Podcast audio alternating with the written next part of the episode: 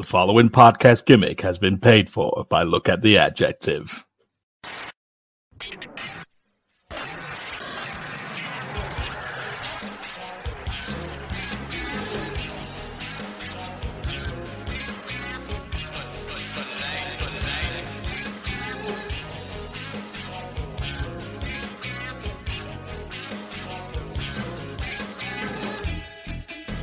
You can have it all. My empire of dirt.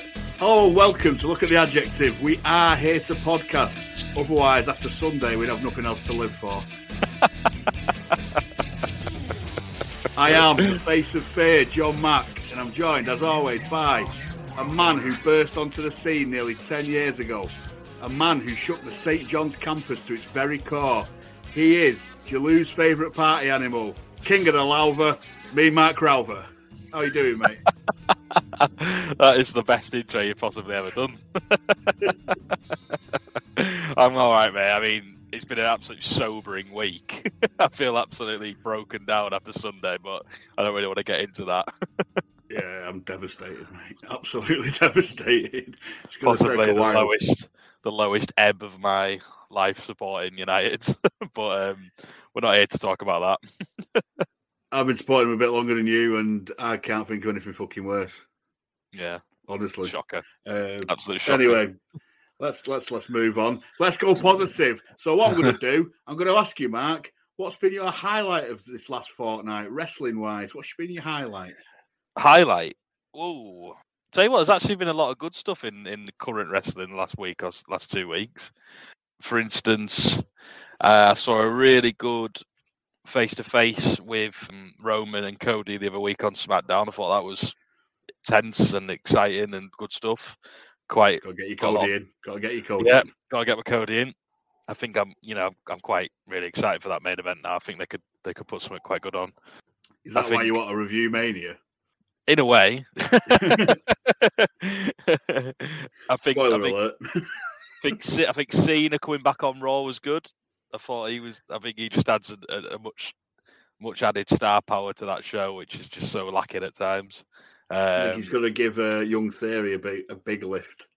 Oh yeah, that's. I mean, that that's a massive, massive boost for him, isn't it? Have, I think Cena's probably handpicked him in a way, or, or massive you know, endorsement, yeah. Yeah, so that's always a good thing. And then the, the pièce de resistance. Watched the MJF and Daniel Bryan, well, Bryan Danielson, last night with the uh, the Iron Man match. And although I'm not a massive fan of Iron Man matches, uh, admittedly, still a really really good match. And MJF with his little post match press conference again just absolutely steals the show as usual. That was my highlight of the week. MJF's yep. media scrum, selling it to the absolute fucking death with a crutch. The Monty, big massive gash in his head, singling out Alvarez and Meltzer, always nice. Always enjoy is that. yeah. Is it is it your boy Kenny? as for Tony Tony Khan's face as he's doing yeah. it, another highlight. Yeah, oh, fuck oh fuck Tony Khan face, love it. I just everything that kid touches is just fucking gold. Yeah, just brilliant, absolutely brilliant. Yeah, sadly, we're gonna have to get on some more cretinous topics. we're gonna have to take a stroll down that long and winding road to Moronville past Desperation Parkway, Idiot Central. Go to London. uh, not a fucking clue. Avenue. It's created a fortnight, boys. Have you got one for me, Mark? I've got a I've got a few this week. Fucking hell. I mean, I'll start with um start with some of the couple of the, the sort of the smaller one. It's just is come it from. A... The, is it full of the classics like last last week? No, there's a couple of there's a couple of newcomers to the uh, to the party. Um, look, Oliver, fresh face cretin, aren't you? Yeah, but there is there is um, there is an appearance from you know one of the legends of this segment. Some um, old favourites. um, but the first one is from um, just a small one, really. Just stumbled across it on Twitter the other day. I'm I'm not familiar with this Twitter account, you know, you know how you get you'll get these polls and and these questions people ask on Twitter: who's the best W, who's a bigger, better WWE champion, Rock or Stone Cold or blah blah blah, yeah, whatever. Yeah. You know, pretty, you know, decent debates you can have. So from this um the account, uh, the history of WWE, they've come up with a debate that um, should never have been published by anyone ever in history.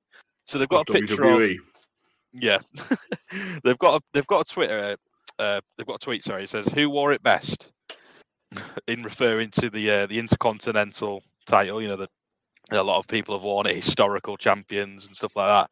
They've got um, on one side they've got who wore it best, uh, Mr. Perfect, who's widely regarded as one of the best Intercontinental champions possibly of all time. Superb, love him. You know, he's up there in the conversation, isn't he? and then yeah. you've, Oh, you've got you've got you got on the other side, not you know, the Rock, blah blah blah, Brett, whoever else, you know, proper icons of the sport or the, the of the of the business. You've got the Miz, and and I just thought it was. I just I just thought to myself, right? So you've put the tw- you've put the picture up, you wrote out the tweet, and you've not had 30 seconds to look at that and go, probably shouldn't tweet that. No, that's like that's like that's like putting Mr. Perfect up against the Miz. it's, That's it- more on it. it- it's like the putting Mr. Perfect against Cody Rhodes. Whoa. even, no, to he be fair, even, that, even, even that's a, even that's a poor comparison. To be fair, I like I like Cody, but he's nowhere near Mr. Perfect, is he? But No, I just thought it. it was I just thought it was hilarious to to look at that tweet and people like people had the similar like idea underneath it saying stuff like you know Uh, why is this even a conversation because it shouldn't be let's be honest they've, they've, they've tried to do that sort of crossing the generations. Let's get the young fans, you know, voting for this as well, who probably don't have a clue who Curt Hennig is. But yeah, poor, poor judgment there. yeah i mean I, i'm i'm not a fan of the miz some people like him he, he he's never done it for me never done it for me to be honest um, and especially not compared to one of the one of the best in-ring guys of all time. That's just He's insanity. He's a perfect example of a guy who has literally done everything they've asked him to do, and that is why he still gets yeah it's a company guy isn't he? It's a company guy big time. That's why he's got about 100%. 10 IC belt reigns and all this and but yeah I just thought that one was just it just tickled me. I think I think and I just thought it was an odd one an odd thing to tweet uh, have you got have you got some for us Got a very small one. It's Yep. the former uh, Sasha Banks, Mercedes Moan Moné. Moné Is, there yeah. an, is there an accent over the E? Yep, there is. Yeah, Moné. So this is a tweet from at Wrestling Covers, and the source is from TV Insider with an interview with uh, Mercedes Moné. And her quote is slightly cretinous. The thing is, I'm a free agent. I can go anywhere. I can go to Impact. I can go to Mexico. I can go to Germany. I can go to Europe. Hmm. So geography's not her best suit, clearly. I see where you're going with it Germany is in Europe, love. Um, but it's it's hardly where the big books are. no not really And Impact, I mean, uh, to be fair, other than Impact, where nobody really wants to go anyway, you can go to all those places on, you know, WWE tours. So Yeah. who wants to go to fucking why is your name dropping impact I think because she goes on to say, I know there's a little woman in Impact I would love to face one day, Mickie James. A little woman. oh, that's obviously going to happen then aren't that's the that's the early seeds of that happening Yeah, she slips into the work there. yeah of course she But did. I mean, come on. You know, it's like you're trying to convince yourself that you left WWE for a good reason. Do you know what I mean? It's I get going to Japan. I get I, I get experience in Japan and everything, but what? Don't leave. not WWF. mentioned. Yeah, don't go to Impact. fucking hell. Even AEW, you're gonna get paid well, but fucking Impact. No. no. That's it. And you could have said, you could have said, oh, I could have gone to like Rev Pro or whatever. Do you know, like in England? Yeah. No, Japan's not mentioned, obviously. Yeah, but really odd one. Yeah, odd odd quote. Bit simple. Maybe uh, think before you speak. I mean, we are guilty of not thinking before we speak, so we can't really say anything. But we're not really in the public eye, so we are for our for our um, twenty downloads a week or whatever it is. hey. And we love each and every one of them. Is that uh, was that everything from Mercedes? Uh, sadly, sadly, uh, I mean, hopefully she'll pop up again and give us some more scintillating geographical chat. I think that I think that was a debut for her, was it? Uh, yeah. Oh, yeah. Yeah. Yeah. Yeah. Yeah. Yeah, Speaking of not- debuts, She's not done anything cra- that creatiness. Go on. Have you got a de- debuting? yeah, also a debut in uh, nomination. Uh, it's from. To be fair, I, I can't believe this is the first time she's ever popped up. From um, the uh, the gurning drama queen that is uh, Aubrey Edwards on uh, on AEW's t- TV. Let's be honest, she's the absolute steaming shits of a ref. Makes everything about her. You were saying the other day she's like the polar opposite of Rick Knox, where he does absolutely nothing in a match, but she just does everything to become the center of attention. Yeah. I mean, they're equal. There is the shit. They're both shit on different levels, if you know what I mean. yeah, She she was all right when they first started, and then Yeah, she she's- sort of got she got oh, oh the camera's on me fame got to her head in that. Yeah. massively. So she's obviously took a bit of criticism on Twitter and YouTube and blah blah blah. Everyone's done these little compilation videos of her doing, you know, the overreactions and stuff like that. And yeah, you yeah. only have to you only have to watch a few clips to see how fucking ridiculous she can be. Like you say, she used to be. I used to think she was pretty damn good when they first debuted for the first six months or so. She was like she had that sort of authoritative thing with the wrestlers. Serious. she's yeah, got- yeah, yeah. Got gone too far with it. Because of that, she's pulled out the old sexism card. She said that uh, Twitter hates me because I'm a woman. No, I think they just hate you because you're shit, love. To be brutally honest. Yeah, yeah, because like we're we're, we're not into the sexism thing. We call Zabisco out on it every fucking week. yeah. But you know, come on, on. Just just just accept that you know maybe you're not you're not everyone's cup of tea. tone it um, down. People might start liking you again. Like I say, I feel like you, like you just said then, and, me, I thought she was pretty damn good when she first started. When she was quite, Yeah. when she got involved, but she wasn't overdoing it like she does now. And I just think, I just think she's sort of like you said, she's probably just got a bit, you know, ideas above a station because she's she's had a few cameras on her.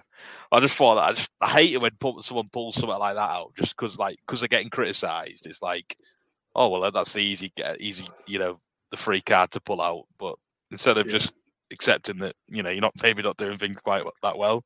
Rick Rick Knox gets called out all the fucking time, Yeah. and for just for being shit because he's shit. She gets called out for overselling more than Shawn fucking Michaels, and that they're legitimate criticisms. Yeah. Do you know what I mean? True. It's not like, oh, you're overselling, but you've got tits as well, so you're shitter. It's no, it's not. You're just overselling. It's it's shit. Yeah. I mean, yeah, like you said, Rick Knox, he's, he gets fucking pelters as well. I mean, it's not like he's exempt. rightly so. Yeah, he's he, he's as bad on the other side of it. Yeah, absolutely. Mm. But yeah, I just, I just, I, it just, it just it, I saw it. I just thought that's just annoying. That just, just annoyed me. I thought it was proper, you you know, cop out, just using that as a reason and stuff like that, and rather than accepting that maybe you've you're not doing things as you well as you once were. I, I just I can't stand stuff like that. But yeah, that was my second one. Have, have you have you got another one for us? I have. Yeah. Just gonna have to veer off the cretin of the week. It's still cretin of the week, but into a subgenre. it's only been out of retirement a couple of weeks. But unlike him, it refuses to retire. It is for one night only. Another Woo Watch. So, old uh, old Richard is back once again with the Renegade Master because this motherfucker refuses to die metaphorically and physically.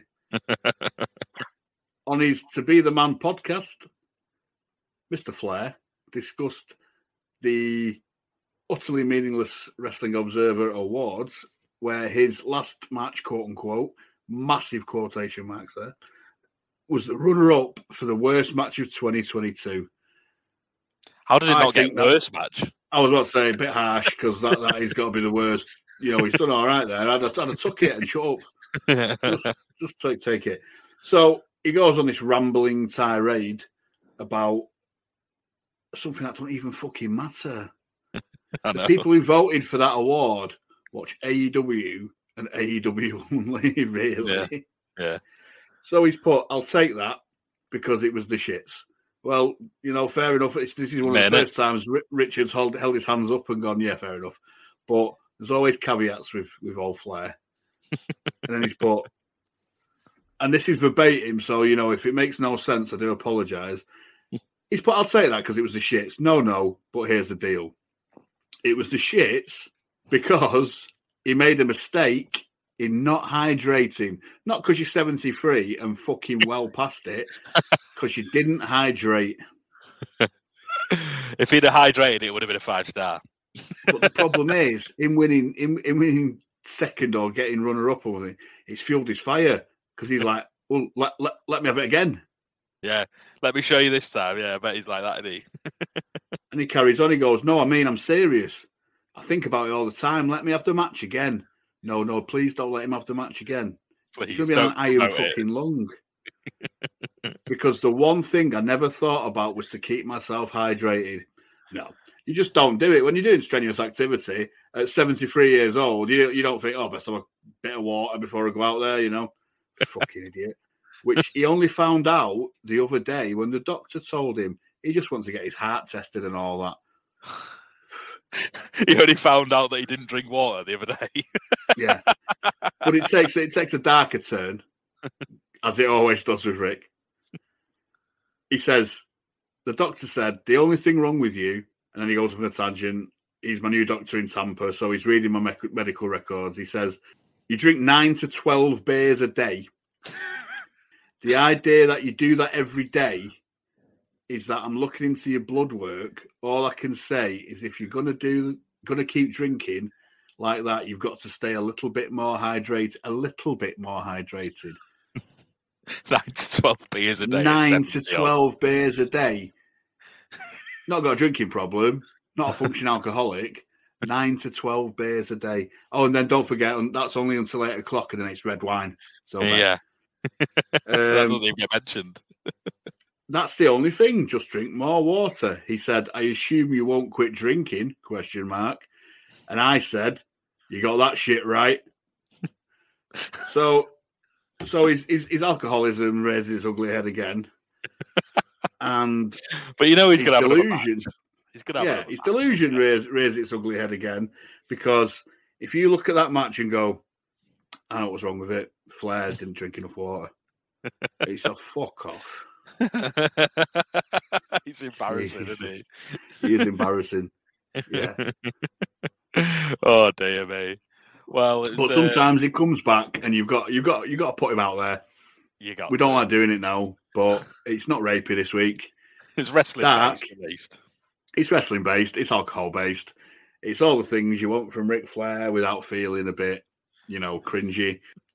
So yes, the roast to deliver, Ric Flair. Have you got another one for me? Well, yeah, I think this. I think this is probably could be the main event. And to be fair, I mean, this happened like Flair's way always main event. Remember that. Yeah, true. This happened sort of way at the beginning of the sort of two week win, two weeks sort of fortnight window. This was this was uh, Tony Khan's out of nowhere rant on uh, on Twitter, Where yeah. where he um. I don't even know. I, to be honest, I don't know exactly. I know. I know it sort of stems from the interview that they had together. But he, but he had a, he had a pop at um, old Ariel Helwani again, you know, the MMA and and turned sort of wrestling journalist now. Um, of nothing. yeah. He basically put a tweet out saying, what was it? I can't remember exactly what he said, but it's something, You're a liar. yeah, you're a liar. You're about as legitimate of a journalist as um, as Tony, Tony which is which is odd because he's just had a pop at him for sort of. I think he had a pop at him because was Ariel Helwani was at WWE events or something like that. And gives- SmackDown. He was at SmackDown in Toronto, I think. Yeah, who gives a shit to be honest? And um, that's odd to have to just come out of nowhere on Twitter. But he's also buried one of his lead announcers in the process. Yeah, but I mean, Tony Shivani's, Schiavone's- Schiavone is terrible. Don't get me wrong, but don't call it out on Twitter. no, just just just don't hire him. No, no, yeah. But then obviously it became a bit of a Twitter spat. And uh, to be fair, Helwani had a good shout. He said something like, "Oh, watch out for the snow" or something like that along those lines, and you know, referring to the uh, the old rumor that goes around about Tony and his antics back, backstage, the old uh, the old white Peru- Peruvian powder and all this. Um, so I mean, if you haven't seen it, I don't know if it's still. I don't know if they've deleted him or not, but they're probably not. There's probably still on there. Just have a flick through on Twitter and just enjoy yourself because it's just two two absolute morons going at each other. I'm not a big fan of Helwani, and, and I think Tony Khan's just a complete and utter tool on Twitter. He shouldn't be allowed to talk in any form, should he? No, he's just he just he just doesn't help himself whatsoever. No. He's he's a very socially awkward person when he speaks in real life, and he never shuts up, and he just doesn't know where the Where the sort line is. line Yeah, Uh, on Twitter, you'd think he'd be a bit less socially awkward because you know it's not in a face to face. So, but fuck me, he comes out with some belters on Twitter. He's this poor kid is the epitome of sheltered, lived in his fucking room for his whole. Do you know what I mean? No, Yeah. he just doesn't seem to ha- know how to interact with humans no, he's like a he's like a robot, isn't he? Like, just like it's just odd. other than them weird hugs that he gives everybody. I forgot about them. Yeah, it's it's he's he's he's one of them kids' toys where you just wind it up and let it go, and Yeah. you know you no idea where the fuck it's going to take, what tangent it's going to go on. It's Yeah. this, it's just it's like a juggernaut of in just imbecility Imbecility. to coin a phrase. yeah, so that was a sort of big one for me. I just thought it was just, I just couldn't, I could not mention that. So yeah, there's there's a there's a there's a nice there's a nice undercard and a big main event there. But what are we uh, what we thinking for the uh, for the the cretin of the the fortnight? I mean, I, I, I'm going to have to go for old TK. Classic. You know what you're getting.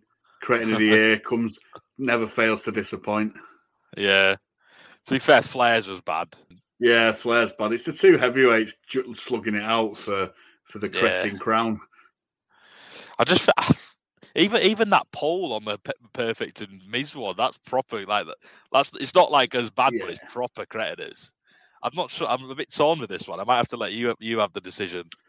You're gonna go with TK. It's, it's got to be on it. It's got to be.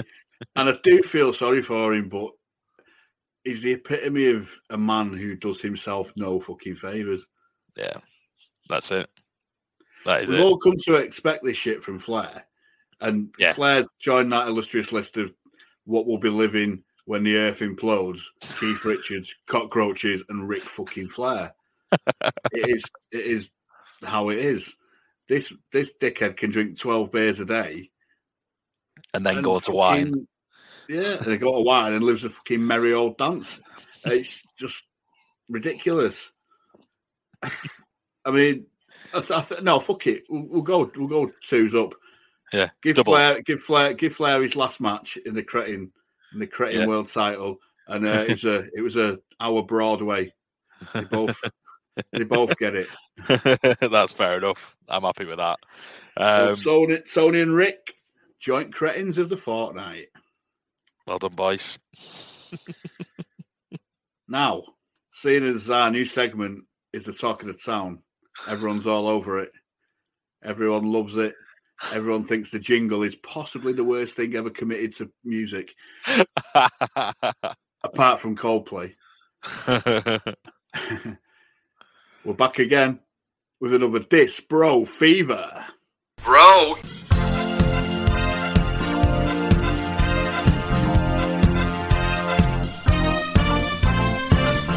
Bro.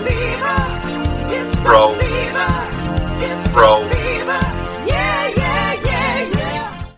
So Russo is um, he's Been a busy week, fortnight- Russo has uh, he's spent the last fortnight doing his absolute damnedest to getting people to sign up to his new uh, fantasy baseball league. we heard about that a few weeks ago, he- didn't we? He he even says, please. If you're an avid, in capitals, baseball fan, please follow me at Russo's FBB. Trying to build that platform and could use your help. Thanks. Don't, you don't have to beg for it, Oh. mate. If it's that good, don't beg. Don't. Oh, that's cringy, that isn't it?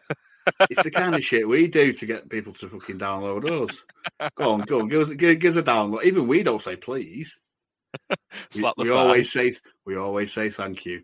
Another person who always never says please and very rarely says thank you is old Ric Flair. But Oh, now he's dear. now he's he was he was like hawking it. It's like and saying you got to pay for it. Now it's free. Fantasy baseball video primer for new players. Yeah, it's it's not looking it's free. It's not looking good for Vince. This fantasy baseball thing, and he still doesn't stop. It's again who's stepping up. I need eight more players to fill out the fourth fantasy league. Win five and a half times the investment on yourself. Fucking hell, he's, he's got four leagues and he needs eight more people. And then he's he's just like he just cannot do it. He's and then he's going, no way. Out of seventy one thousand followers, that's that's his followers, seventy Yeah. on Twitter. Only three hundred and twenty five of you are baseball fans. No way. Let's go. Help me out. Help me out. Right. Please. If you're a fan of Vince Russo and Major League Baseball, please, capitals, follow me on Twitter. This is a call to arms to the Russo army. And he's actually put a gimmick, which is the Kiss Army fucking logo. Oh no. That's awful. The Russo army. I mean, Tragic. I mean, I'm, I'm all for shilling your shit, man. But don't beg. No, Help me don't. out. Help me out, people. Rough sleepers say that. He's only asking for a fucking fantasy baseball. It's not that big of a deal, is it, mate? Jesus. oh God, and Bennett. But he's also had another episode of his award-winning Legion of Raw podcast. Oh God, what's his thoughts this week? He discusses Carmella's attack on Bianca Belair and asks her, "She's gonna get blind," is his quote. Not go blind or get blinded. She's gonna get blind. Jesus fucking Christ! Jour- journalism. Professional journalism. And I've also found out he has another podcast or YouTube chat or some whatever the fuck it is, Patreon page. I don't know. There's hundreds of them, right? But he does it in gimmick. It's called Truth with Consequences with Vic Venom. what? He's, he's got a gimmick, Vic Venom. Vic Venom was his gimmick name when he used to do the WWF magazine in the nineties, Oh no.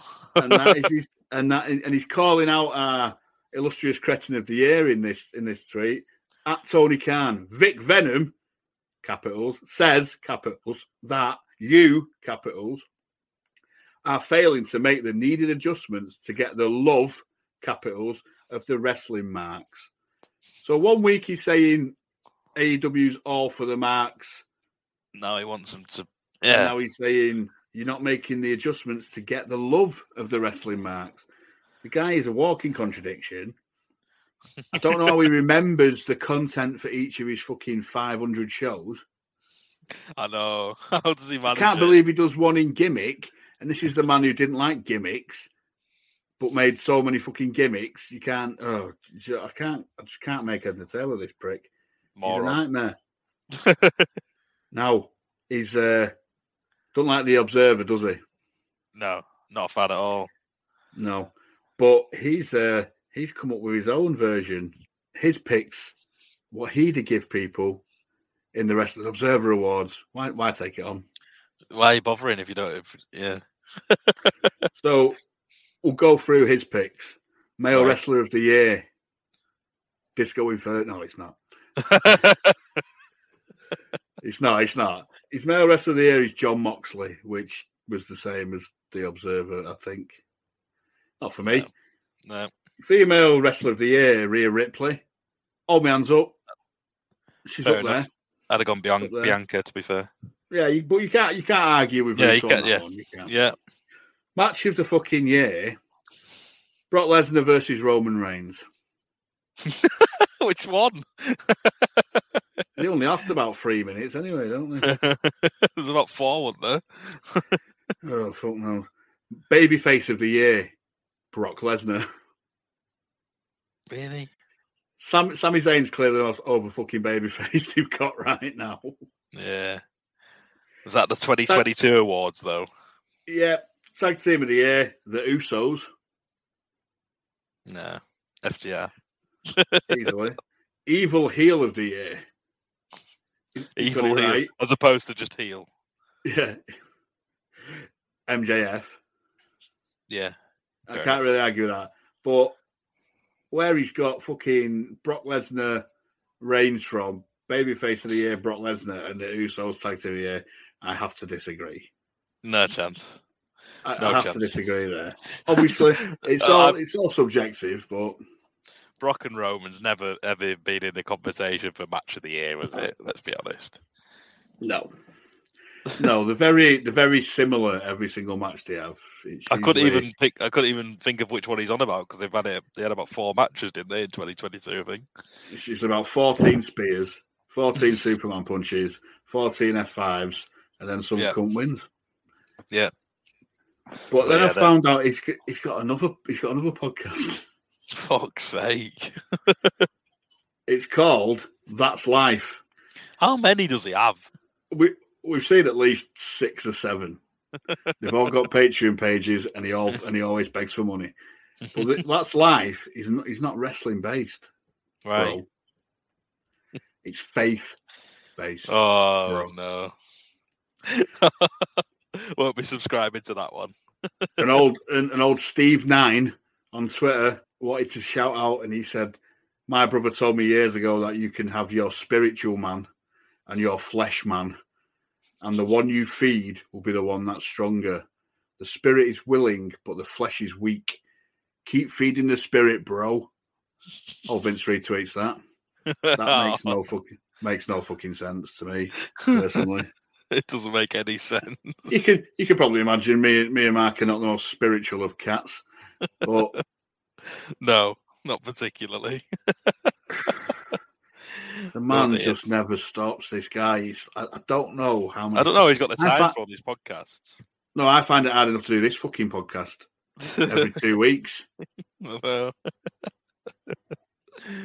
but I don't think he has an actual job though, Russo, does he? So uh, he just sat there recording all day, every day. mad. His last bit of madness this week is his new Web is Jericho column. That that classic publication. In his latest col- column, Vince Russo reveals that Cody Rhodes' words about him left him distraught. Right. What did Cody say? I don't remember. Neither does Vince because he doesn't actually specify what Cody says. I've I've read the column, I'm afraid, Oh, complete God. with grammatical and spelling, spelling errors. Real real journalist. He actually mentions that he's a real journalist in the first fucking paragraph.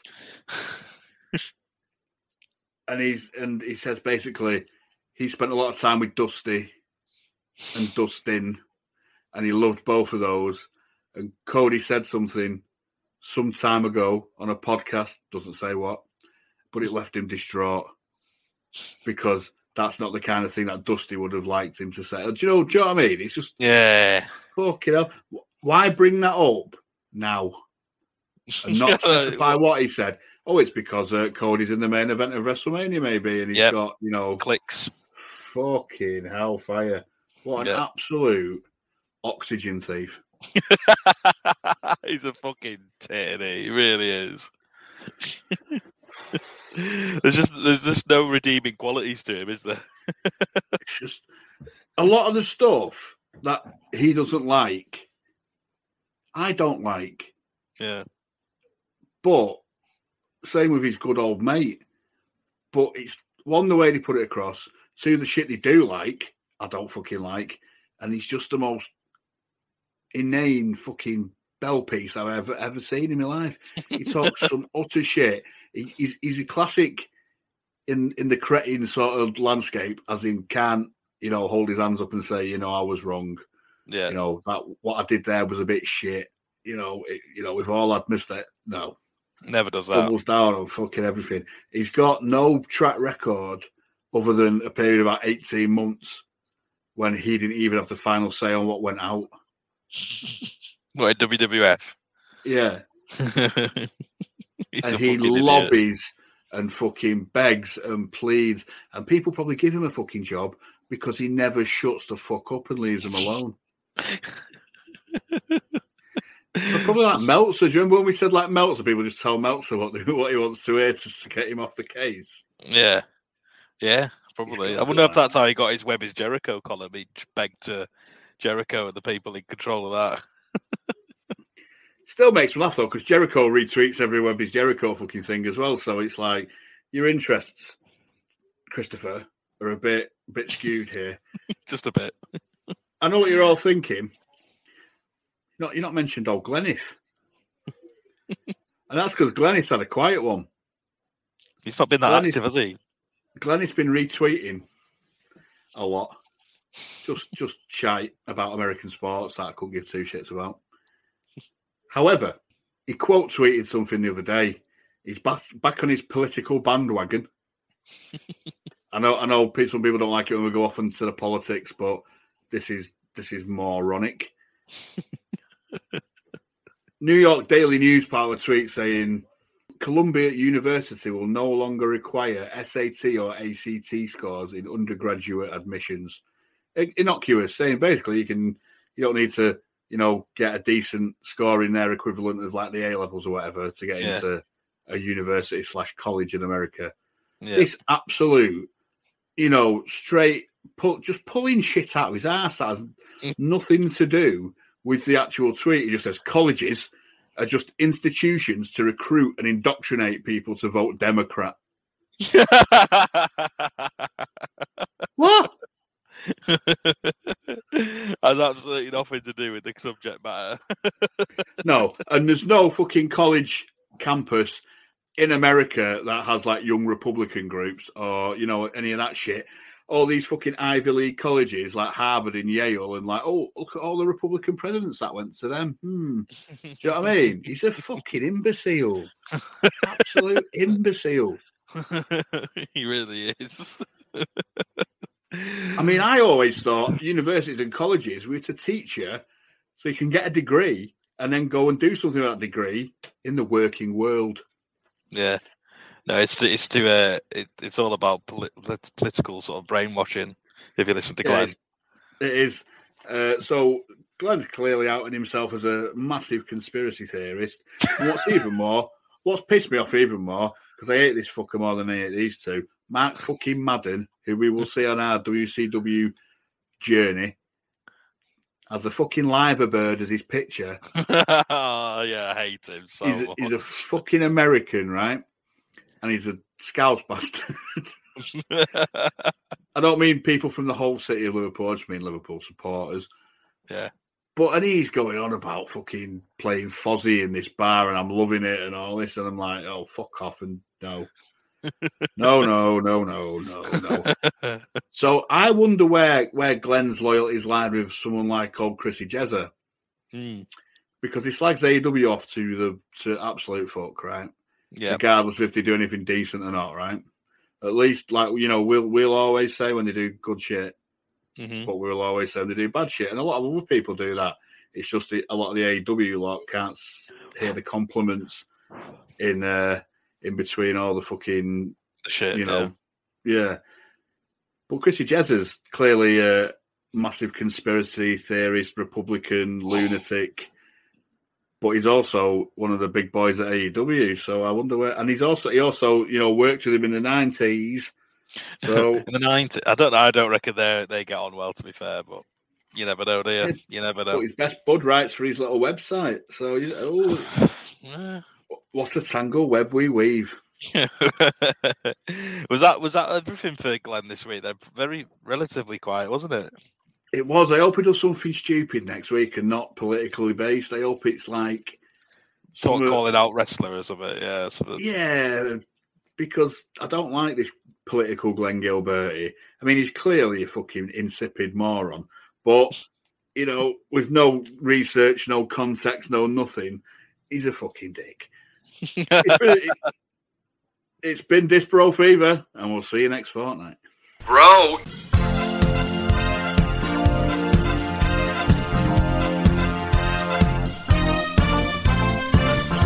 Bro. Bro. Bro. Yeah, yeah, yeah, yeah. Right, so let's uh, let's get on to the the journey to Bishop's Wonderland. this week we are in Charlotte, North Carolina, Horseman Country. It's Nitro, the 9th of December, 1996.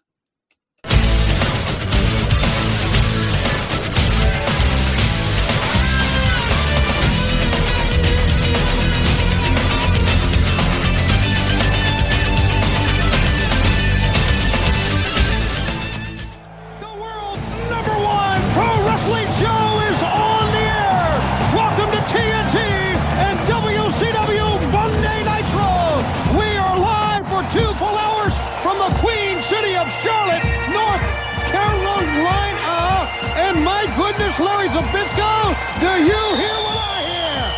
I hear music playing. I hear bagpipes. It sounds like Piper's music. Here he comes, right out of the box here, Rowdy Roddy Piper, and would you listen to the fans? What? I can't hear you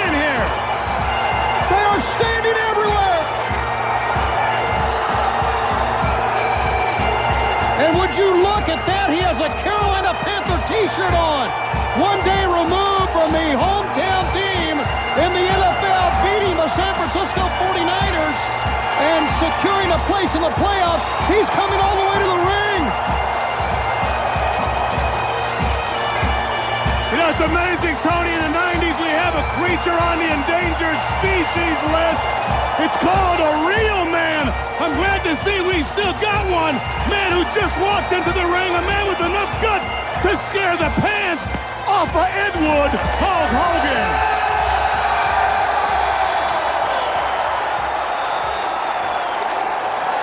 What a moment in sports.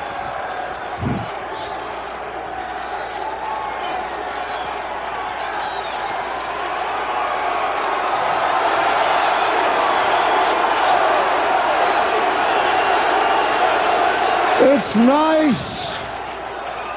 It's nice to be home.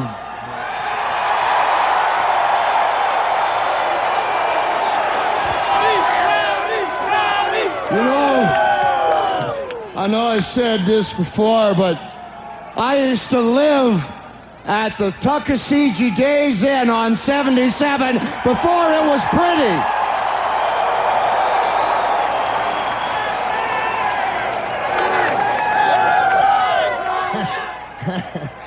I got a rap sheet longer than Highway 77. I've done more things wrong in my life, and half of them right here, and you still cheer for me?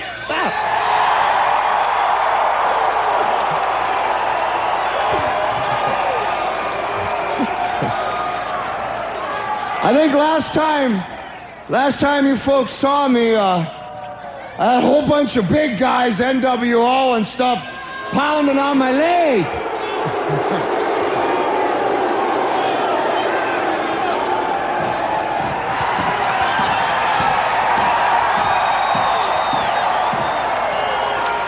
now what do you want me to do? I'm going to tell you folks some stuff that nobody would tell you. First of all, on December 29th, they want me to fight Hogan in Nashville, Tennessee.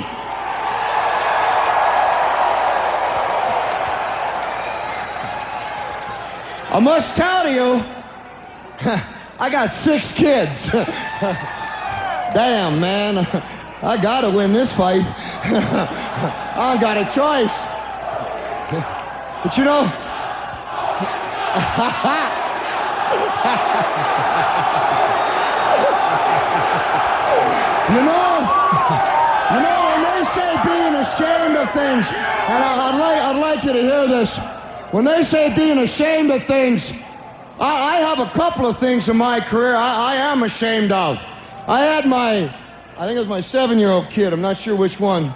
Uh, anyway, he had saw the NWO written on my leg, and he said to me, he says, he says, Daddy, you know, Hulk Hogan's younger than you, and you only got one leg. Maybe you shouldn't go out and fight him, you know? I guess I'm supposed to be ashamed because I because, as Hogan put it, I'm a gimp. Didn't seem to stop Bo Jackson. One time in my career, most shameful thing that I ever done, and I'll never do it again, and you'll understand why in a second, is I boxed Mr. T in a boxing match at a Nassau Coliseum, and they wanted me to take a dive for him. And I said, I don't take dives and I don't do windows. So they made me, and who they are is somebody you would never guess, none of the obvious. They made me put my hands in the boxing gloves, and they made me curl up my fist, and then they made the rest of the boxing glove come around so I wouldn't hurt the poor little actor.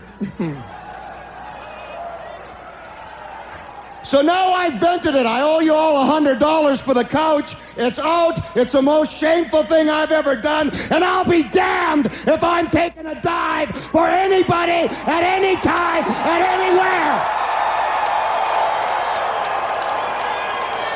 Oh, there's a guy there. there's a guy there. Just a second. Can you get a shot of that gentleman said this is NWO country? I have nothing. I have nothing against the NWO. I am not with the WCW. I am not with the NWO. I'm Roddy Piper. I will tell you this though. Just point of interest. I saw a promo the NWO did, and they had six of them in a room, right? They're all dressed in leathers. They're drinking Dom Perignon, not one woman.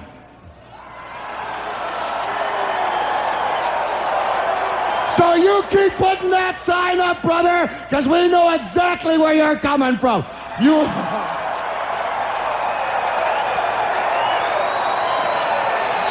But I'll tell you this I am sick and tired of hearing about Hogan, who, let's face it, Hogan is Hulk Hogan. He has been in the lead for years. He is a man to contend with.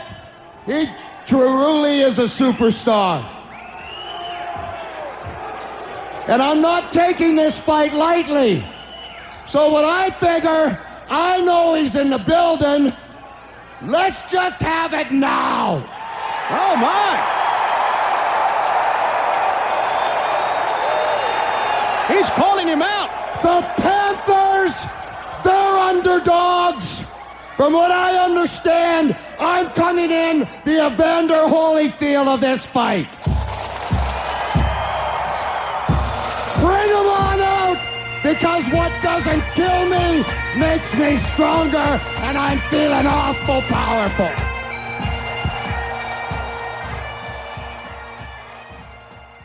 Right, Matt, right off the bat, Yeah, we don't get Monster. Tony, we don't get Larry, we get a monster pop though. Absolute do, monster. we get Monsters Inc. level of pop. um, here comes Piper. I mean, it's not many better ways to start the show off. To be fair, is there? Not when you're maximising your Piper hours and time. boy, do they! Boy, do they! In this episode. Fuck me, Uh, do they? Yeah.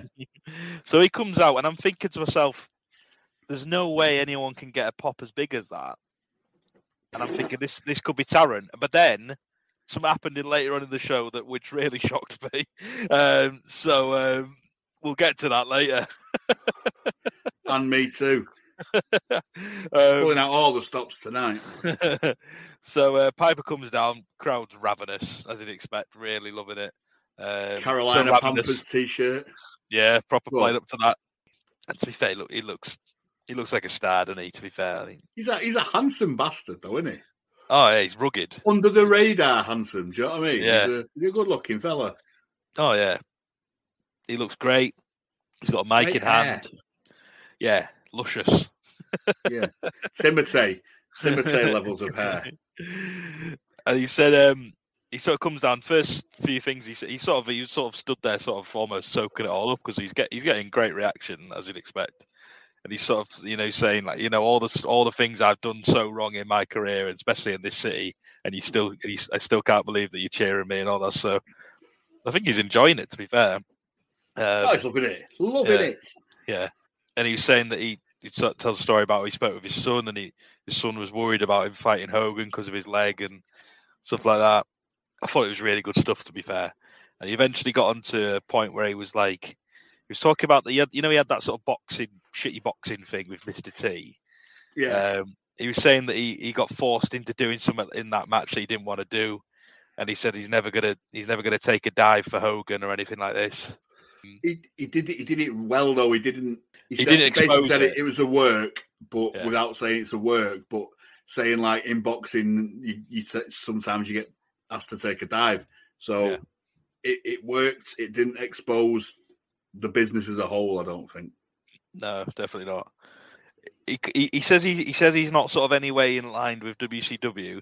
He does make a, a very strange insinuation that the NWO are homosexuals, Yeah. which was a little bit odd, but I'll sort of let it slide. I think. It's very. It was. It didn't need. He didn't need to go there. What he said was was six men in leather drinking champagne, not one woman. Yeah, And it's it was very nineties America kind of I mean, it got over in that room, but it was a, it's a little bit distasteful now, isn't it? deep deep south, mate. That's all I'm saying. Yeah. Um, and he said that you know, in no way is he going to take his fight with Hogan lightly. And he says, you know, because of that, we might as well have it right now. Jacket comes off, calls out Hogan, but no sign of him. I thought it was a great opening to the show, to be honest with you. It was it was eight eight and a half minutes, but still, It didn't fit. It didn't feel like it dragged on like a Hogan promo or something like that. You no, it like didn't. you felt like the, he was telling a story and he was building to it, and it was it was a nice crescendo at the end where he sort of he sort of really amped it up. He's really good at that, like the way he can sort of he can really get you into it. Did you enjoy it? storyteller. I did. I did. He's, it was very lively. The crowd made it better as well. You know, They couldn't have could have picked a better person to open the show, could they? no, they couldn't have picked a better town for him to do it in. No. Uh, the crowd are clearly like Horseman, Piper, WCW crowd, like classic. I thought I thought it could have been he could have got it done in five minutes, but you know it didn't outstay its welcome like Hogan's, like like the initial one with him and Hogan when they were just talking it over each other and, and Yeah. trying to get the last word in kind of thing. But yeah, I, I thought it was decent. It was it fired me up for the show, Hmm. and the crowd and it fired the fucking crowd up like no end. It's great. But then um then I was brought back down to earth. I know. we got we got M Chinlock versus Mike Enos. What a penis! M Chinlock. It was nice. It was nice to see Enos, but pity Yeah. it was against this boring bastard. Yeah. I mean it, Wall Street's absolutely awful, is He's really bad. Especially at this point where he's just phoning it in, and he um, Yeah. It's another classic where his music doesn't match his fucking gimmick. He's got like funk rock fusion music, and he comes in like a fucking full blazer tie, the, the, The monster. Do you know what I mean? yeah, Wall Street bastard. His- Um, his hair is disgusting, isn't it? Like you just don't you realise every time you see him how bloody awful his hair is, Wall Street. Yeah, it's it's, it's only going to get worse, isn't it? There was a, there was a really funny classic Zbyszko line where he, he pops them out occasionally. Yeah. He said, "Piper's the only guy that he knows that's got more kids than you, Tony." I thought it was quite funny because he's got six, I think, Piper, and Tony's got five. I thought you were going to pull out the Anne quote again then. I think I think that's a bit coarse. Tad, tad coarse for our listeners' taste. yeah. Old Enos pulls out seven point four on the steamboat though, Anything above seven? Anything above seven gets you the Davy Meltzer Star of Doom. I mean, uh, this th- th- there wasn't much to much to go off here, was there? Apart from the sort of the the the sort of aftermath of it, in a way. I do have to point out the long term storytelling because he Tony does say we're going to hear from Kevin Greene in a bit. I mean, this is, for, this is waiting for weeks. I think this angle, this this Tony uh, Tony Green, Kevin Greene angle, is where old Tony Khan has got his idea of long-term storytelling from. yeah, he has. He has. That's where he got it from. Tony Schiavone told him about it, and, and then T- TK lost his shit and was like, "Yeah, let's do that." TK, what watch this watch this Mongo Kevin Greene angle. It'll take four years, but you know, watch it week to week. Good. Superb. Simmers away nicely. Yeah. Kevin Sullivan really let it simmer. I Um, mean, it, it was a it was a piss poor match, really. Uh, It was then we get- but D DiBiase rung rocks up though, doesn't he? yeah, well, he's got a history with with Wall Street, hasn't he? So He certainly has. So Enos is distracted, and but then he gets a nice power slam. DiBiase offers a contract, but Chinlock hits a Samoan drop for free. Right, there was no chi- there was no Chinlock in the match, I know. so I was fucking astounded. and Chinlock takes the contract, money in back, and Chinlock is in the NWO. what a shit person to recruit. Last And week it was in- Bagwell. instantly. I mean, just had, they've had just added Bischoff to the mix. Remember, the coolest fucker on the planet. They've got they've gone from like you know eight to about a four on the cool level. Yep. Fuck me. You couldn't have picked a shitter fucking guy. It's even worse than Bagwell in it from last week. At least Bagwell, Oh, like massive. young up and comer and stuff like Yeah. that. Ch- Chinlock's just a fucking you know old man. He may as well put Duggan in it. Imagine Duggan in the black and white. That'd be brilliant. oh dear. Um, NW ho. did you hear? Um, did you hear Larry Zbyszko channeling Helmsley at one point? No. so Enos, I think it was. I think it might have been that, that power slam. Larry goes, "Good snap."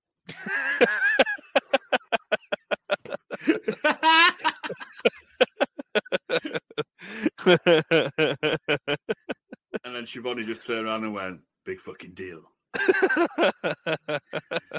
You're not your balls hanging out."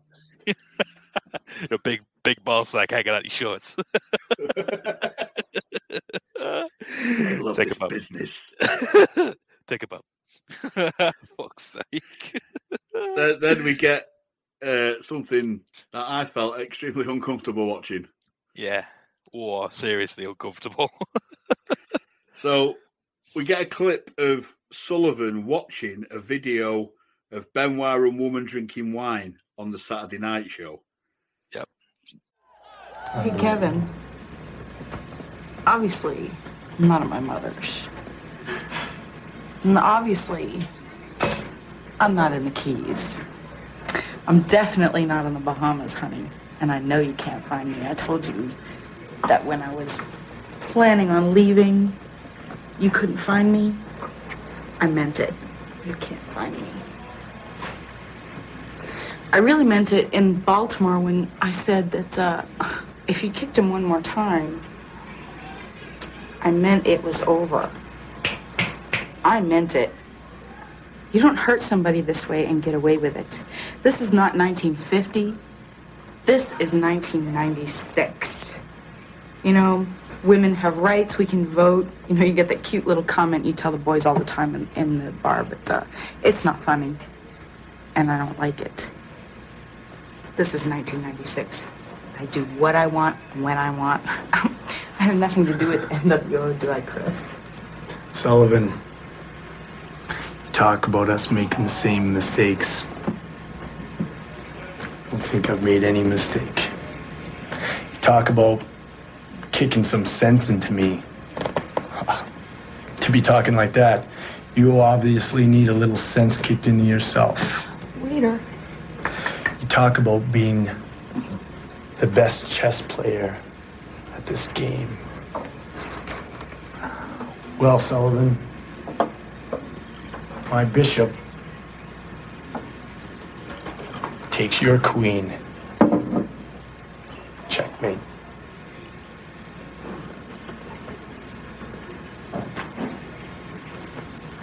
All right, Taskmaster Kevin Sullivan, your reaction. Kevin, your reaction to what we've just seen. Come on, Kevin, let's get out of here. Come on. Woman Gold Sullivan, basically. He, she says he can't, he won't be able to find her. She says it's over. It's like harrowing levels are at a maximum here. Yeah, she was like, "Oh, I'm not at my mother's. I'm not in the Bahamas like you thought, and all this." And it's ooh, very He strange. says, we find out later essentially where she is. I mean, Anne gave the game away, but never mind. Um, she says it's 1996. Kevin, not the 50s. She does what she wants when she wants. And then Benoit comes out of a good line, but in context, ugh, it says, uh, My bishop takes your queen, checkmate. It's a, great- it's a great obviously, line. it's a fucking great line because he's had, you know, six weeks to prepare it or whatever. Uh, yeah, but that was so- it. It plays into that that thing that uh, like Sullivan, like Sullivan was saying, he's the best chess player in the game, is he? Yeah, yeah, yeah. It's a great line. This is Um, this is this is what gets me about this. This is some of the best stuff they've got going on Yeah, in 1996, but obviously with everything that comes after it, it's just it's so hard to enjoy it. horrific. Yeah, of course Yeah, is. Yeah, it really is. Oh, and Sullivan walks off looking distraught with Jimmy Hart. I mean, Sullivan sold it well. Oh yeah, but if you're distraught, Jimmy fucking Hart's not the guy you want with you, He's not it? the man to console you, is he? no. Come on, baby, come on, baby, come on, baby. I thought that was a. I mean, if you take the context of what happened afterwards, it's a fucking great little segment. That, to be fair. which which we have to if we're just reviewing this as a program from 1996 Yeah. you've got to forget anything that happened in the past not forget it but you've got to just just sort of like we're talking about it- this try and put it in a vacuum yeah. yeah Yeah. I hope they I hope they have a match at Starrcade, but I don't know if they do. i'd like to think so Yeah, but what worries me it's not going to be on like the pay-per-view it's going to be on a clash or it's going to be on the saturday night show or Yeah. something and that's it's a what shame because this is the realest thing they've got at Yeah. the moment. Then Definitely. we get human colostomy bag Hugh Morris versus Lou Diamond Phillips with Nuno Bettencourt in his corner. Oh joy! Oh, this joy. could be this could easily be the worst matchup we've ever seen, yeah. apart from Joe Joe Gomez and Mongo, maybe. or or Tenta versus no no or uh, the Giant versus Loch Ness. Yeah, yeah. that, or those are one of them Tenta Bubba matches. Tenta Bubba matches with shit. Carson City Dollar on a pole match. Fuck me. that was that was pretty bad. But yeah, this this is about as bad as it gets in terms of a, of a, of a matchup for me. I hate Hugh Morris. The Yeah, Renegade's absolutely fucking pony. Let's be honest. It's just I, I, I couldn't. I, I mean, I tried. I tried to sort of be, you know, tried to be uh, impartial. But I just fucking hate watching Hugh Morris. It's just something about him. Just to clarify, Lou Diamond Phillips and Nuno Bettencourt are the Renegade and Joe Gomez. Just, just in case, just in case you're a first time listener. And if you don't Yeah, know who Lou. Diamond Phillips or Nuno Bettencourt is, Google. oh dear. Um, so Morris, Morris he, he get he, he gets all cocky as he does sometimes in the match. Pretty shocker of a start, let's be honest. Um, Morris gets all cocky in the face of Joe Gomez, then he almost gets rolled up. There's a fucking load of crap exchanges. The, the shitty bear hug by Hor- by Morris as well. Oh, when- when he locked that on, I just thought, oh, fuck, can you get worse? Could you? How can you make Oh, a bear hug. That's how you can make it worse. Fuck me. Morris gets a bear hug, and then Renegade goes, "Hang on, I need to put a bear, bear hug in as well." it's just a bear hug exchange is not what you want. Nobody needs to put a bear hug on in, in the 90s. It's, you know, it's had its day. Like the heart punch. Yeah. um, who was it who did the heart punch? Was it Survivor? Was it Survivor Series? Crush. Crush. yeah. I just remembered that then. That's awful. That. There's a big power slam by Renegade. He tries to get fired up. The crowd's absolutely just crickets. Like no one's interested. Side slam and a fat boy moonsault for free for uh, for Morris though to finish it off. Absolute steaming shit. It's possibly one of the worst matches we've seen. Without a shadow of a doubt, it's it's got to go on the uh, on the list for the end of year awards. Yeah, definitely. it was shocking. uh, but then we get a little bit of a sort of uh, development of something we saw a few moments ago. I think he's coming here. He's coming. He's coming over by you. Hang on, hang on a second. You, if you if you want the people to hear you, get a microphone for him. Give him a phone. Let me talk to you. Okay, what? First of all, I just saw that video that you played Saturday night. Well, I'm. Let me tell you something. I know this is a rating game. You're trying to do everything to get every bit of ratings. That video wasn't sent to WCW. Who was it sent to, Schiavone? Well, I was sent to you. I mean, Me? Then why didn't you have the common courtesy and decency to ask me if you could show that? listen, I'm only doing what I'm told out here. You're not only doing what you're told, you're a pawn. You're just trying to get ratings. First of all, I have a personal life. Do you realize I have to do things outside this ring? Yeah, well, you- okay, let me finish. Go ahead. I hear people talking about family. Well, I got somebody that that affected real bad. Schiavone and Zbyszko, you had nothing to do with it, but I know you take my side. Next time, you got something to show. I don't care about ratings. I have somebody to take care of. You give it to me, and I don't care where they are. So we get Sullivan. He, he, he comes down to um comes down to the commentary booth or the commentary table to confront Tony. He's not happy. Um, It's he's his t-shirt. furious. Yeah, it was like horseman with like tape over Big it. X over it. I wonder, I wonder how long it took him to uh, come up with that idea. if Um, it took longer than a minute, I'd be fucking disappointed in him. so he comes out. He's he's he, to be fair, he, he's visibly furious. He's he's he's upset that the, he said that the video was sent to him, but it was shown without his consent on live TV and stuff like that. But Yeah, but we both know you only just need to hop over the rail and give Tony Schiavone a tape to get it. That's all it takes. so- that's that's uh, that's in the history books. That I've done that a few times. So they, they he says that they did it just for ratings, and they didn't they didn't care about what it could do to him and his family and stuff like that. And, and he said that he, he makes a sort of ominous warning to Tony about things like that happening in the future. I thought it was thought it was pretty good, to be fair. Yeah, I thought it was different. It was quite shooty, but I thought it was quite decent. But it was very similar to that sort of savage Liz on a swing thing where Bischoff showed him the. Yeah, you know I mean? it was. Yeah, it was similar. It was similar. Yeah. They're But a bit pulling, more- they're pulling a few bits out of the bag, old Sullivan, at the moment that they've done a couple of weeks previously, like that, like the, the same finish with the Jarrett Bubba matches and shit like that. Yeah. Um, maybe he's getting a bit fucking out of ideas. Maybe. And then we get something even more weird. It was Oh, a video. Of fucking Sting with "Holding Out for a Hero" by Bonnie Tyler as the, What a as the theme tune. What a ridiculous song choice. I mean, that was ten years old even then. I think must have been at least. But, but you're showing off like clips of your dark, like new, like mysterious figure, and you've got that song playing in the background. It's just it just did not fit at all. It was so odd. It's lit. They literally put it on because it says we're holding out for a hero because he's supposed to be the savior. But Do you reckon they've just gone right? Find a song that says we need a hero. Yeah, yeah, that'll do. And they've not just they've not checked the they've not listened to it before. And they've just lobbed it straight at the BT. yeah, if this if that happened today, they'd have banged out Iglesias, wouldn't they, Enrique? Let me be your hero. no, no, I don't want him to be my hero, sir. Uh, uh, so that was odd. I mean, what a sh- shocker of a, a sort of creative choice for that. very Um, much so. but then we get Gene with Kevin Greene. It's like the night of ten thousand promos, isn't it? It's like fucking A hell, lot, Gene's lot of promos. ubiquitous. All right, ladies and gentlemen, live here in Charlotte tonight, one of the great heroes of World Championship Wrestling and professional wrestling, of course, is Sting. But here is a man who is going to tear the roof down tonight. Number 91 for the Panthers, NFC, sack leader, Kevin Greene.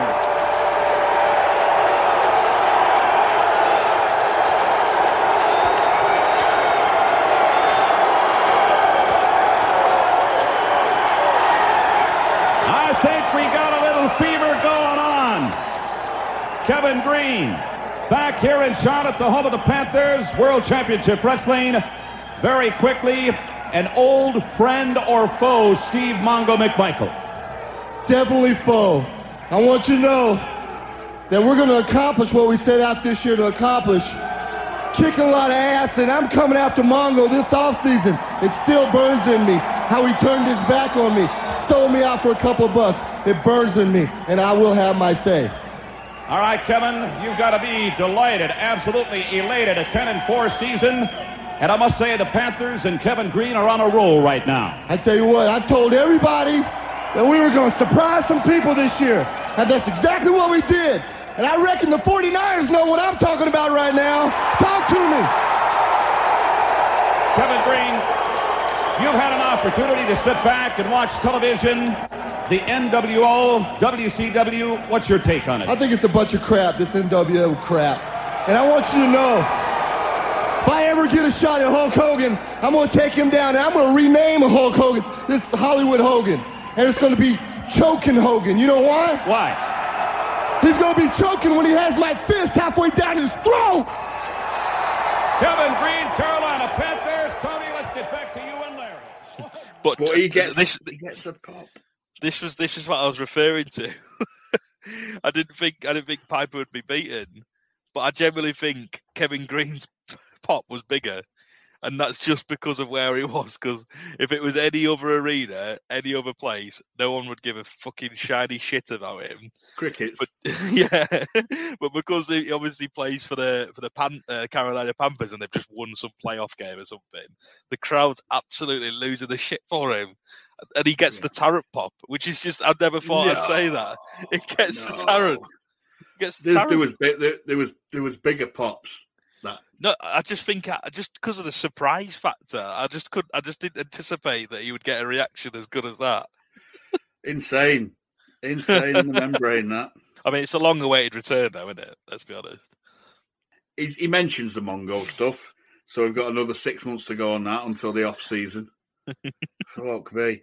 Uh, And then he starts like whittering on about some fucking American football jargon that I have no idea about, and he says the NWO are crap.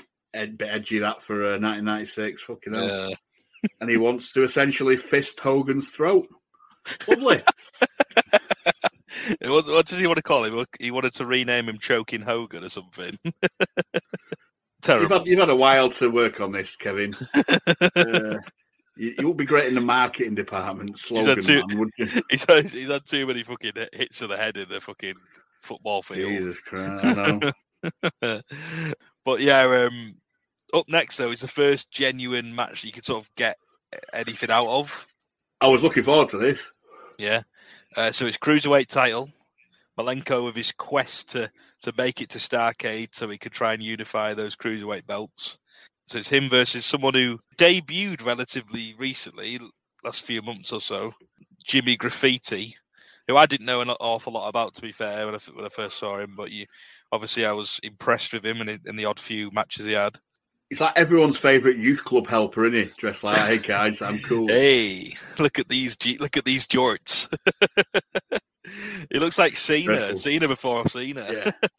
Looks like Cena after like some sort of explosion in a Crayola factory. It's just it's too colourful. There's too much shit going on. It's too yeah, the t-shirt's bad. yeah. The Um, gloves are worse. Yeah, true. I mean, to be fair, I, yeah, as you, you were quite quite looking forward to this match. So, um, do you want to talk us through it? Yeah, Dino comes out, big match Dino, gets a pop. Yep. He he looks in the fucking zone, game face as always. He's got a white stripe on his waistcoat though, which is new. New addition. He's added something New else to his character. Yeah. nice plain white stripe. You know, just to add a bit more jazz to it. You know? Thought it was an odd touch. Uh, they feel each other out for a bit with waist locks and hammerlock reversals. The drop toe hold, front face lock. Really nice technical stuff, to be fair. Graffiti gets the edge with a double wrist lock and an armbar. Dean reverses and hits a clothesline, and then they go to the fucking break. There was um just before the break. There was a, there was some good commentary from Larry, which I have to call out because it's quite rare.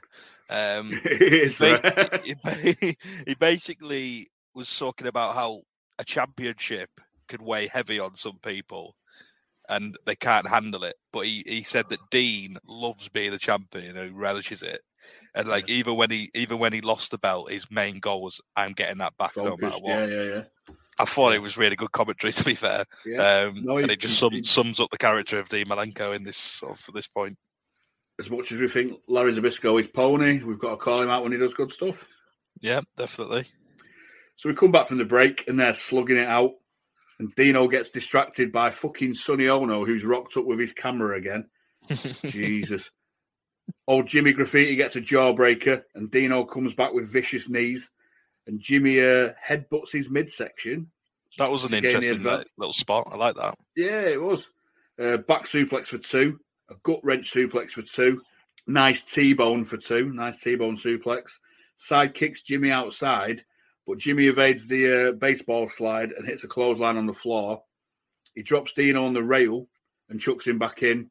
Small gripe, Dino didn't really sell it very much. No, not as much as he should have done. No. Dino hits a superplex off the top, and they both sell it for about 30 seconds. And then Jimmy telegraphs the leapfrog and gets a back kick for two. Couldn't read me writing. Sadly, he doesn't hook the leg. Yeah. Lackadaisical cover. It was lackadaisical cover.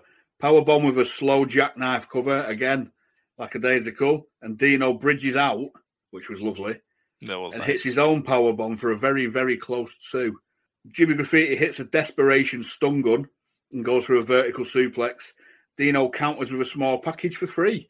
Classic Dino finish. Never a big move. Always, No. always some pinning variation.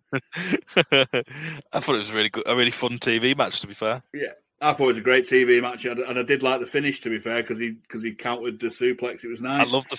Uh, I really like the finish. Yeah, it was. It was. I love the way he switched the momentum and just rolled through. Yeah. I thought it was really cool.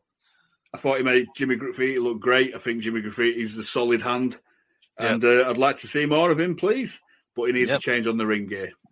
Yeah, it definitely does. yeah, like you say, I, I, I thought it was really fun. Few few tiny bits that weren't like you said, a couple of no no selling bits, but other than that, it was it was just a really fun sort of eight to ten minute match. I can't remember exactly how long it was, but I really I really got I really got a lot of fun out of it. But we get a bit of more sort of I suppose development of the feud.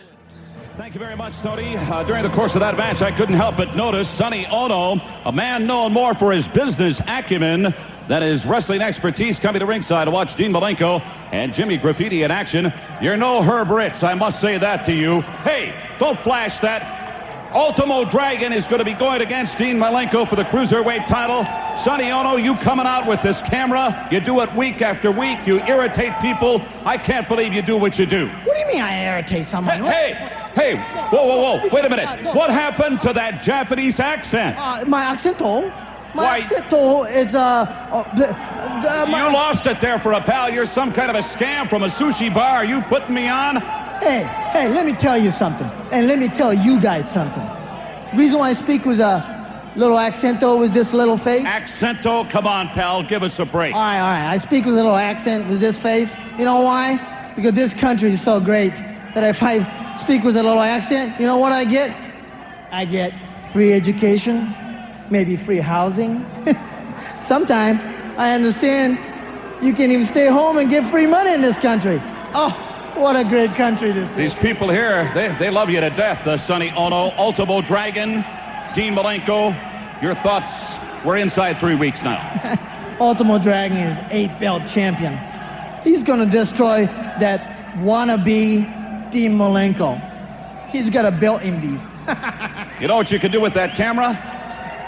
I'll tell you in just a second. Stay tuned. More Nitro coming up after this. So Gene's got uh, Gene's got Sonny Ono um, on the uh, the sort of aisleway, and the um, Sonny Ono's just flashing him, just like constantly just taking like quick little pictures of him. I thought that was quite funny. So Um, bad. and like, and then Sonny Ono like speaks sort of off mic, and you can sort of hear him. And then G's going, "Hey, hey, hey, wh- where's your accent?" He's like, "You one of those sushi workers or something like that?" And it's just like a bit racist. It's, it's, it's proper bad. It's proper bad. So it turns out Sonny Ono's an American, yeah, Asian American, which I actually couldn't remember. I actually genuinely thought he was Japanese. Well, he is of Japanese heritage, obviously, but he says he can get away with having an accent because he can get and do whatever he wants, basically, in America. Yeah. What a great country. And he puts over the Ultimate Dragon and says that Dean has has belt envy. Mm. It was it was, it was all right. It was you know, Yeah, nothing great, but casual racism aside. Uh, yeah, I mean, we've come to expect that kind of shit, usually from Larry. But Yeah. you know, Gene not so much from takes, Gene, but he's got he's got he's got a little clanger in him, and he sometimes. yeah, it is more sort of you know sex offendery. predatory.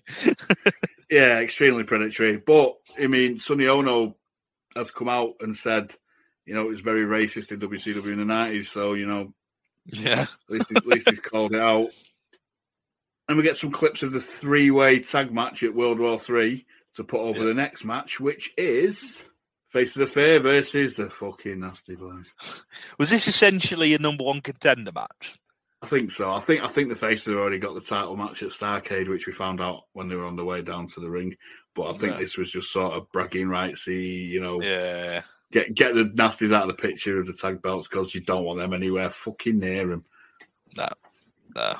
I mean, to be honest with you, I've enjoyed watching the Faces of Fear for the last month or so or whatever when they've been on this sort of good run. But I think it ended here.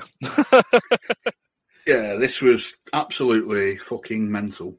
but not in a good way. In a, No. for me, it just completely. I think it. I think it was an absolute mess, and I think that's down to the nasty boys. I think they're fucking awful. Really do. They are. So They're not as bad as Public Enemy, but they're No. fucking bad. No, they're not. But no one's as bad as them. And it starts off all right. You know, there's Yeah. sort of, you know, as you'd expect, it, it kicks off and they're all at it in the ring, and you think it's going to settle down, but it never really does. No, it's not going to be a technical classic, is it? No, no, not at all, and and nor should it be. But I, I just thought, I just thought at times it, could- it, it, it they didn't know where they were going with it. I felt like Rick Knox was refereeing at one point as well. yeah. yeah, completely, completely irrelevant. The referee in this one. Yeah. And I mean, um, at, at points you would get the ref was looking right at him, and they were lobbing chairs at each other's heads, and like, like right in front of his face. Not even like, there's no way you could have even hide it. But I mean, it was just, what did you think of it? Because it was just fucking. I thought it was an absolute train wreck. Yeah, the nasty seem quite over. Yeah, somehow. Larry Larry brings his uh, racism back. We've got we get a two for two from Gene and then from Larry.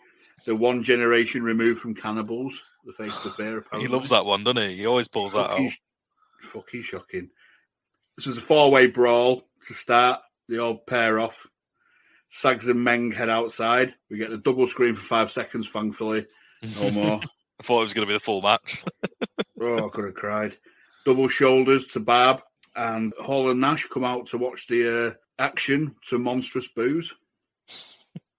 they do look cool as fuck, though. To be fair, I'll give them that. Yeah, they did.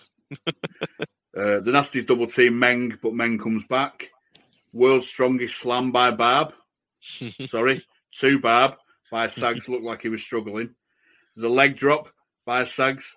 Uh, Hart pulls Sags' leg, and then Sags goes after Hart, and Meng just kicks the utter fuck out of him. Barb hits him with a chair. Meng fucking levers Sags with body shots. Barb's holding his arms against the ropes, and Meng is just fucking going for it, which, which I enjoyed, to be fair. And there's more chairs. Refs completely fucking lost it. Barb misses the top rope headbutt. Knobbs is in. Then all four are in. It descends into utter fucking chaos. Knobbs hits a flying clothesline, then a splash. There's no ref. He's out with Sags. Only Sags, though. I don't know why he's just with Sags. If there were two of them fighting, fair enough, but there's just Yeah. Sags having a wonder. He's just sort of walking around with him, isn't he? Yeah, fucking bobbins. Barb holds Sags, and Hart comes off the top with a megaphone. There's no, that in no way should that be happening. No, but then Sags moves and he clocks Barbarian, who sells it. Knobbs, te- Knobbs tears off Hart's jacket and gets launched onto Meng. Didn't look stagey at all. I don't even think Meng catched him, caught him. Sorry. Barb hits Knobbs with a megaphone for free. Mental, absolutely mental. But the fact that they had to beat him with a megaphone made it a- a, lot more pony in terms of the fact that they're going for the tag belts. Didn't really yeah, didn't do me, much from did, brother. didn't really didn't really put them over, did it? Really? No, it- yeah, it was a bit shit, and and we all know what they are. They are double hard bastards. and, and Yeah, no, just- you, sh- you shouldn't need that. It was just messy. It was super messy. It was Chair shot. fuck. Ref ref was all over the place. And the and, and to be fair, even the outsiders coming out, they didn't like. It's not like the teams the teams in the ring didn't even acknowledge it. I, I don't know if it was bad on their end or what, but it was it was poor for me anyway. Just shame because I've been enjoying the faces of fear for for quite a while now. Um, but I don't think that's necessarily down to. I think it's probably a mixture of them being in with the nasties. To be fair, um, I am looking forward to Hall and Nash versus the Faces at Starrcade. Though. yeah, yeah, I think that could be pretty good. I'm looking. Do have some that. good news though. Do have some good news for you. Go on. That was actually the last Nitro match that the Nasty Boys will have as a tag team. That'll do me. That'll do me. Not I'm- going on singles runs though, are they? Not saying they won't appear as singles, but as a tag team, that's the last match they have on Nitro. Oh God, I'm not going to have from, like a. from what I, from what I've researched. Hopefully, they don't have a rivalry. Imagine them. Oh God. Fuck, you know. I'll, I'll, uh, right, we, we're going to have to give each other permission to skip that shit if it happens. yeah, I'll be happy to do that. But we go from that bit of a mess to something that was a whole lot better for me, anyway. Um, 100%. Gene, Gene's again. He's, he's really, really earning the paycheck this week. He's, on, the, big ramp. bucks, isn't he? he's at the sort of aisleway again, and and he, he calls. Obviously, he says the thirteen or fourteen time champion or whatever he is at this point. Um, here comes I Ric think, Flair. Here on WCW Monday Nitro. Keep Jimmy Hart away from me, please. Ladies and gentlemen, in his own hometown, join me in welcoming the 13-time WCW Heavyweight Champion of the World, the Nature Boy, Ric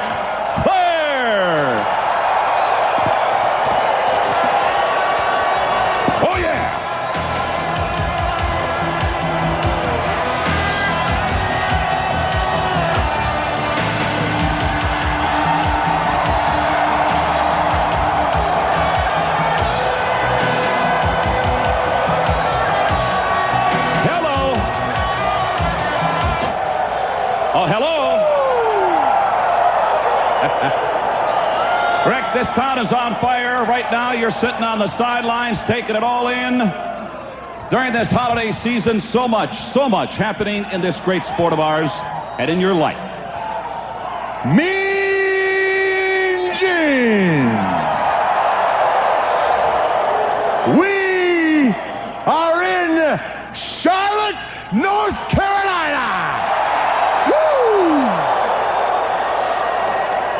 Home uh, of the Charlotte, Carolina Panthers, baby. Woo! And Kevin Greene, wherever you are, watch this. Uh-oh. Hello. I might not like you, brother, but right now, you are the man. But that's not what I'm here for. Tonight, I asked the world to tune in because one of my closest friends in this sport is here tonight, and I want to ask the greatest Scotsman uh, since 74, William Wallace, Roddy Piper, to come out to a great Charlotte welcome. Woo!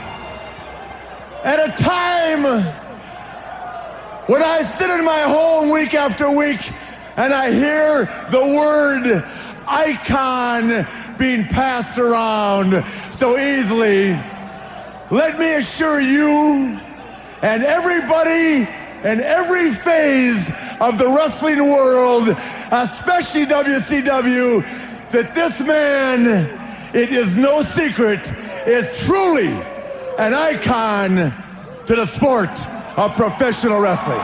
He is bona fide. Mean Gene, Roddy Piper came to Charlotte in 1981 in a Greyhound bus. Three weeks later, after traveling with me and going up and down the highways, there were women everywhere. Call him Hot Rod. Then he took off like a rocket ship, and now he's got a home next to Phil Knight, the owner of Nike in Beaverton, Oregon, that it takes me two days to walk across to get to his front door. He's a big time player. You said Beaverton. He's a big time player. Now I want to look you right in the eye because I wouldn't do this for anybody but you. You have taken it upon yourself to challenge Hulk Hogan. In this town, what do we think of Hulk Hogan in this town? He sucks. Yeah. He sucks. Hogan sucks. now, let me say this to you. Come here. This is hard to do. Two years ago, he came to WCW. It was up to me to carry the team ball. I fumbled. I dropped the ball. He beat Ric Flair. He was a better man on that night. He beat me, and I walked away. I made the mistake of walking away, my head between my legs, embarrassed, and to this day it haunts me. You, however, not for WCW, not for anybody else, not for the kitty and the kids, brother, because I know you. You're here to rectify the situation. And let me say to you, before you get all humble pie, out there earlier ago you made reference to the fact you had a bad leg, that you were older than Hogan. Well, I'm older than you. You know the difference is between you and me and Hogan? We all get old, but only you and I are going to get great, brother. You got that, Hollywood? So, RP, let me say this. I come here tonight because I want you to know that Charlotte, the Horsemen, WCW, whatever you need, it's yours in Nashville because I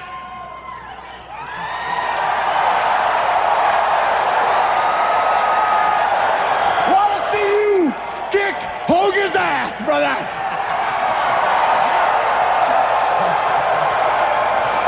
Woo!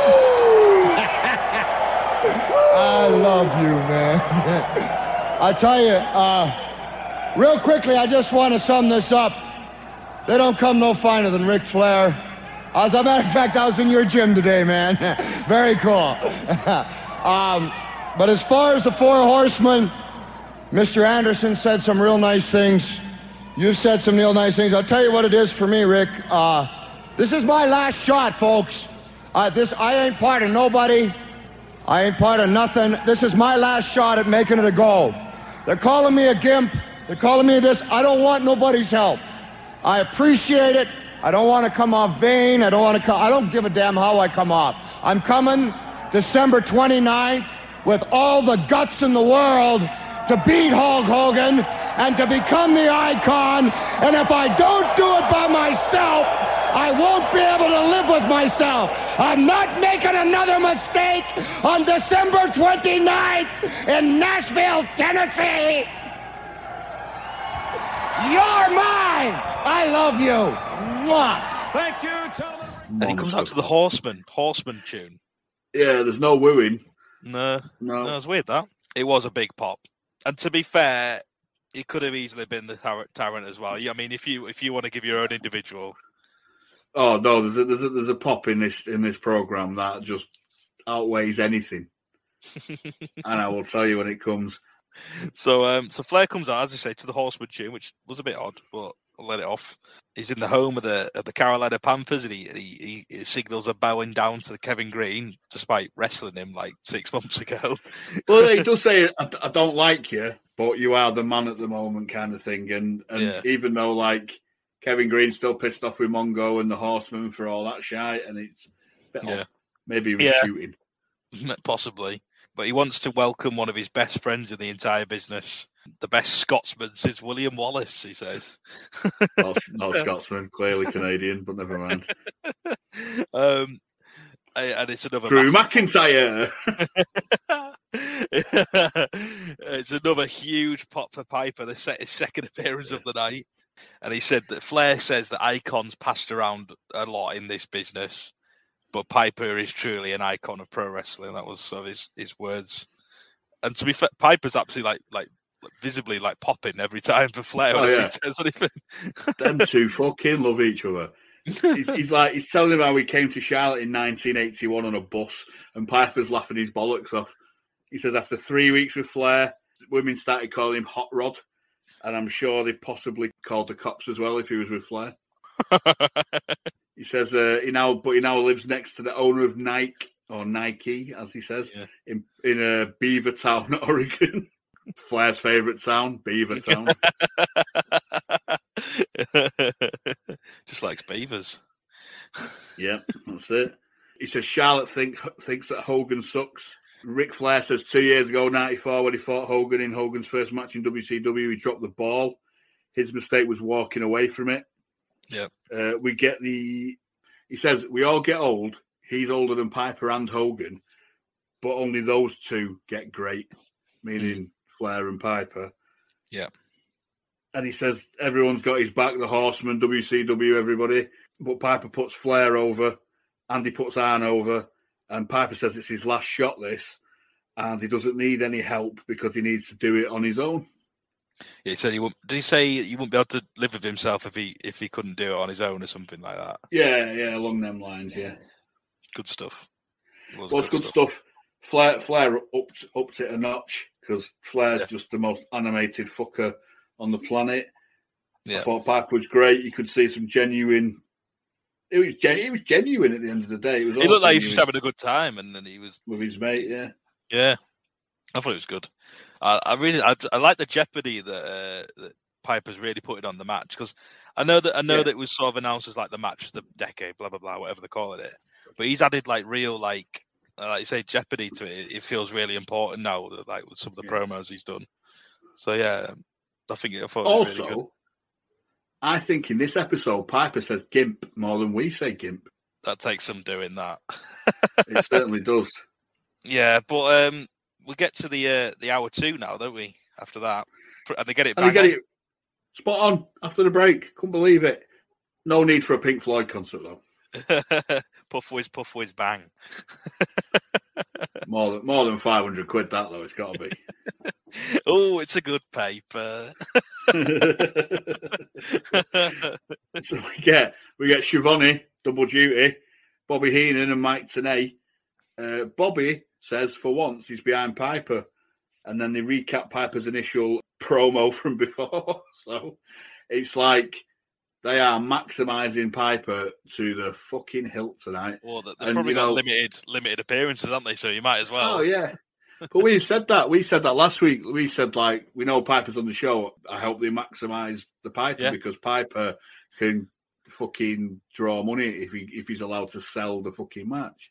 He, he does. He does very well selling it to me anyway. so does his damnedest, doesn't he? Yeah. Yeah. Because because he probably knows in his heart of hearts in ring it's going to be pony.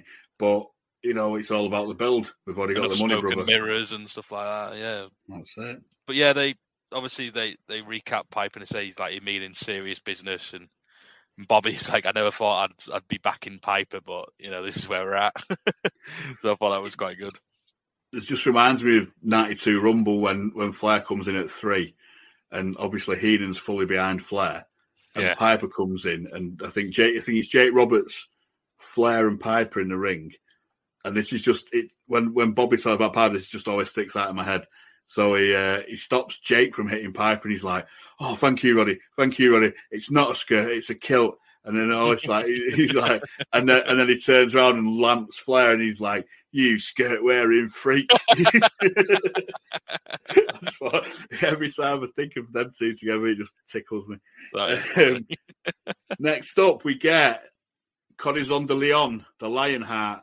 Oh, Christy Jezza, come out, baby! versus uh, Bobby Eaton. Bobby, yeah. Nice So little thought matchup. if this gets longer than five minutes, it could be it could be quite a nice TV match. This Did we did we or did we not see this relatively recently? Or could I have I No, mistaken it for something else? we might have done because I don't know. Wait, do we, I thought it was with Jarrett. Was it with Jarrett?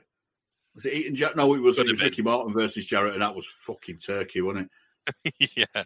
I, t- I, to be fair, I could be getting confused, but I just for some reason it's sort of it, Probably have yeah. They like to repeat matches, don't they? and finishes. Yeah, true. Bobby Eaton's got a shocking mullet on him, but it oddly suits him.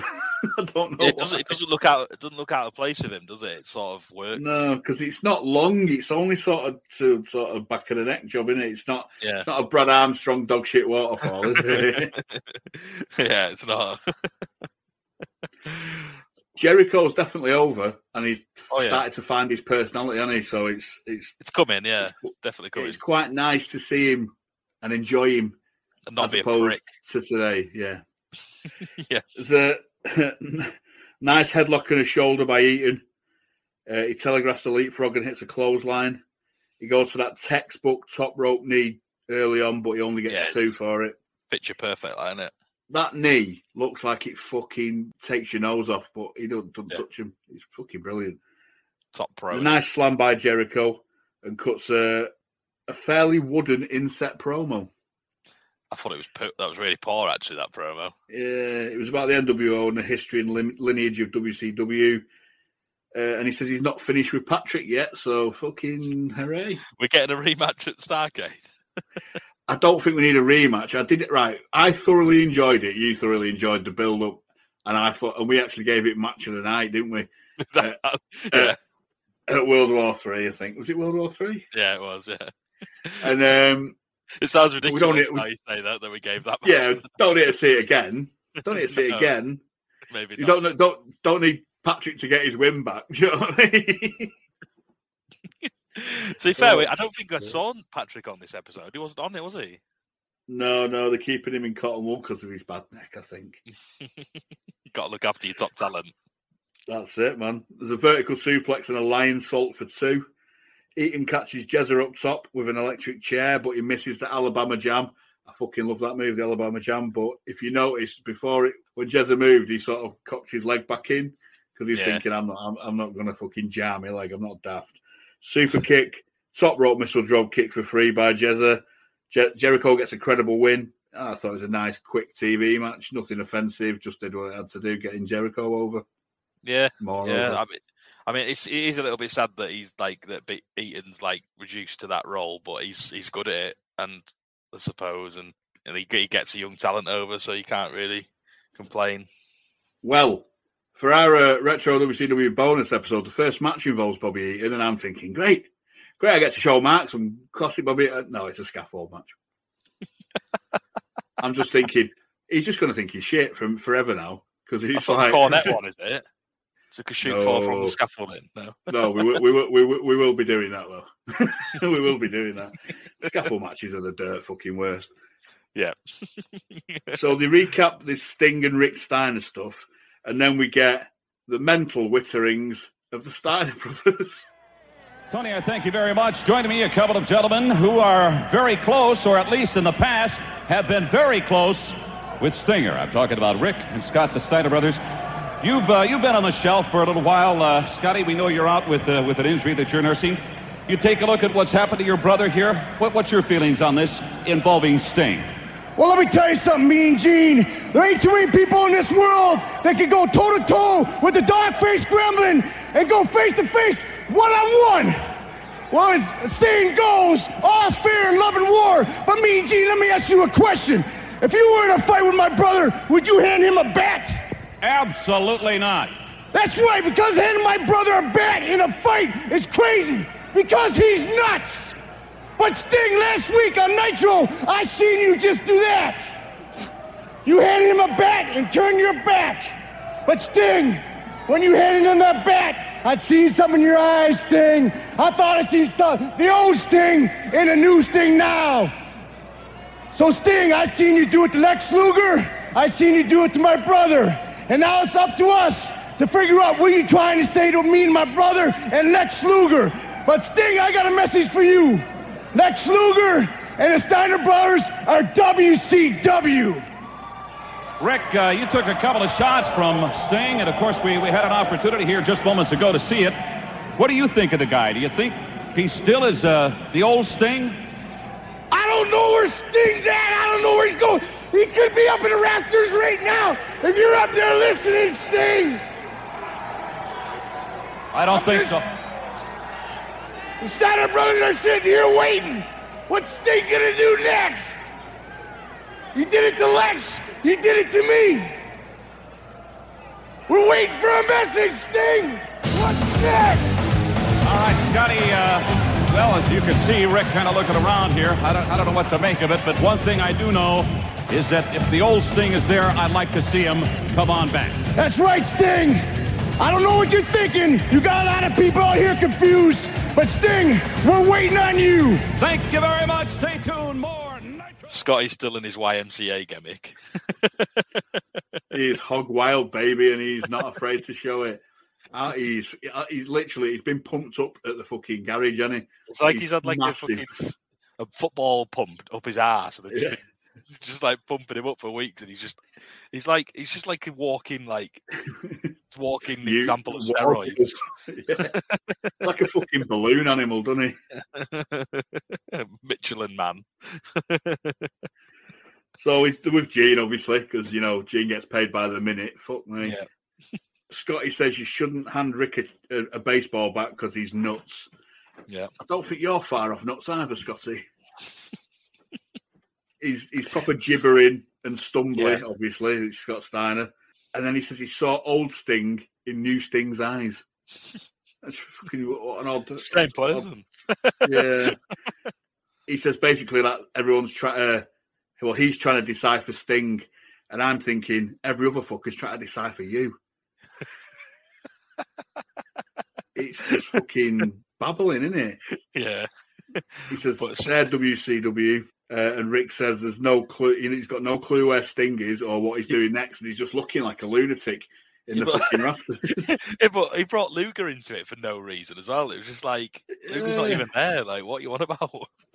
Proper was- simpletons. it was just proper daft as fuck. but I still love, I still love them. They're great. Yeah, they are funny. and then we got a, a little bit of a video recap of of the sort of hot streak that Luger's been on recently, all the people he's been racking and everyone he's been beating. All big fuckers. They're all in. They're all in on the Luger hype train, aren't they? Yeah, he's got to win the belt somewhere down the line. He's got. Yeah, he has to. He has to. He's, there's just too much momentum in, on his side, isn't there? And then we get um, an interesting match. We haven't seen. We don't see this man, the first man in particular, very often anymore. Sergeant Craig Pittman. So um, he's up against the the sort of Arn Anderson retirement tour. It's sort of rolling into uh, to Charlotte this time. Yeah. He's accompanied by Deborah and Mongo this time. Craigie Pittman gets fucking pyro that far outweighs his status. So undeserved. I've put that as well. There's no way he's deserving pyro. no, he's got a tash as well, and he's completely bald. He's literally fucking gone. Oh, Teddy, I like that look. but he's not got Teddy with him anymore. No, no, which is odd. As he just thought, we'll mould into one. Yeah, I don't, I I don't know what what uh, Ted, Teddy sort of flicks in between his clients, doesn't he? yeah, wasn't he with like fucking Gomez for a bit? Or no, no, who, no, who was it? Jimmy Powers. Yeah, Jim Powers, that was it. They're all interchangeable, them three. Renegade, Powers, and Gomez. Fuck me.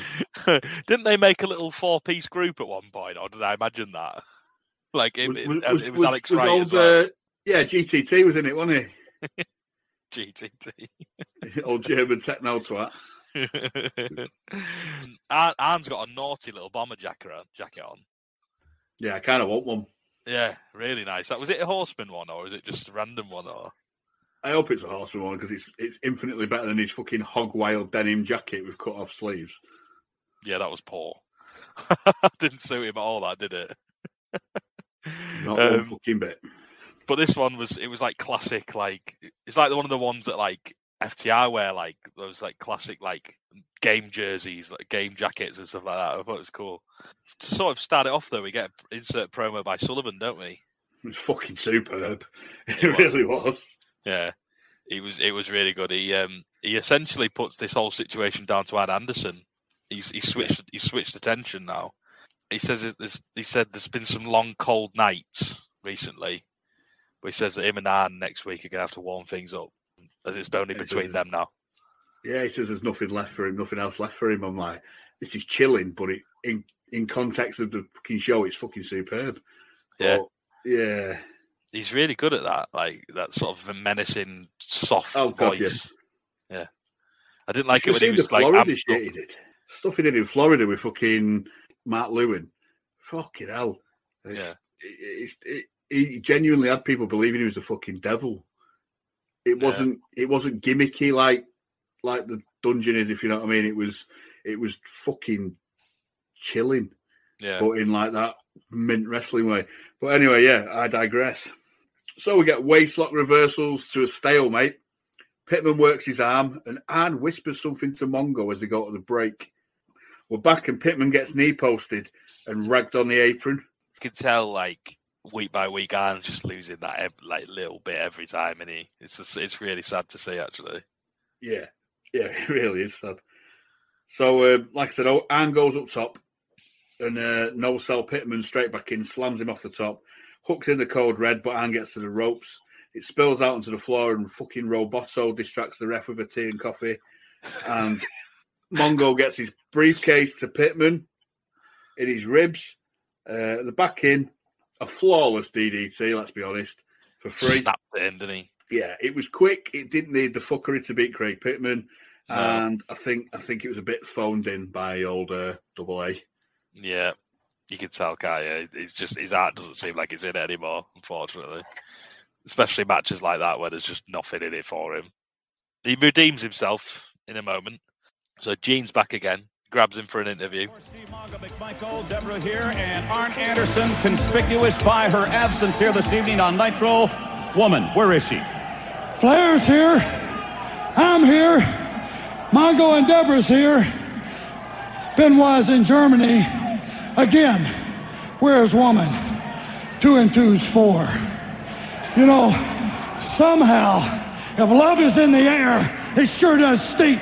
And I think somehow this is all my fault. No, Arn, like I told you from the beginning, it is not your fault. I tried to tell you about that little tramp, Nancy, but no, you wouldn't listen to me, would you? No. And tonight, I wore this crown and banner out to prove to you that I am the most beautiful and the most intelligent. So, Arn, I've dealt with this my whole life, with the NFL wife, with all the girls in the beauty pageant. They're all trying to win by lying, scamming, being deceitful. You can because beauty is And that means, Arn, that I am the most powerful horseman. Isn't that right? Woo, you can't argue with that, can you, little man? Listen, Arn, this ain't no time to be getting caught up in a soap opera, baby. You rededicated us last week, and look what you did. You went up there and you beat one of the toughest wrestlers in the world, all by yourself, baby. That's the taking care of business, horseman style. That's what we're talking about. Benoit, come home. Woman, got a bone to pick with you. I think it's more the business. I think it's a little. Gene wants to know what's going on with Benoit and Woman. He needs he needs to he needs to get the scoop. He does. but we did we did. If anyone out there watched along with us, we did bypass the Tony the Tiger segment. Fuck off. I've had enough. Oh yeah, no, no, no, no, no don't want to see that. so he says that Ben Benoit's in Germany, so we know that Woman's there as well. Exactly. Gave the game away. Gave the game away. and he said he, he said if love's in the air, then it's it started to stink, which was cool. and then Deborah starts jumping in, and she is just the absolute dirt worst, isn't she?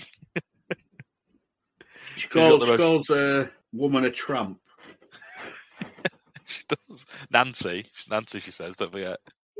She's a she, she uses a full a real name when no one knows that her real name's Nancy. No.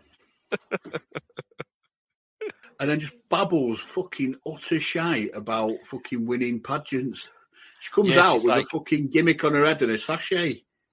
And she's like, beauty is beauty is power and all this, and it's just like she's like, well, that makes me the most powerful horseman. It's like, what are you on about?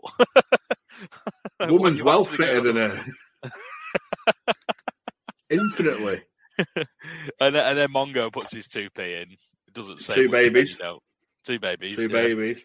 Whoever's giving fucking Roboto mic time needs fucking shooting. What are they doing? She gets Who more mic this is a time than all of idea? them. Know, she gets more mic time than Hall and fucking Nash. I know it's insane, isn't it? who, who thinks this is a good idea? I have no idea. Surely Mongo can't have any sway. I might, you might do. You Oh, might for do. fuck's sake. and then Arn finishes it with Benoit, come home, woman, I got a bone to pick with you.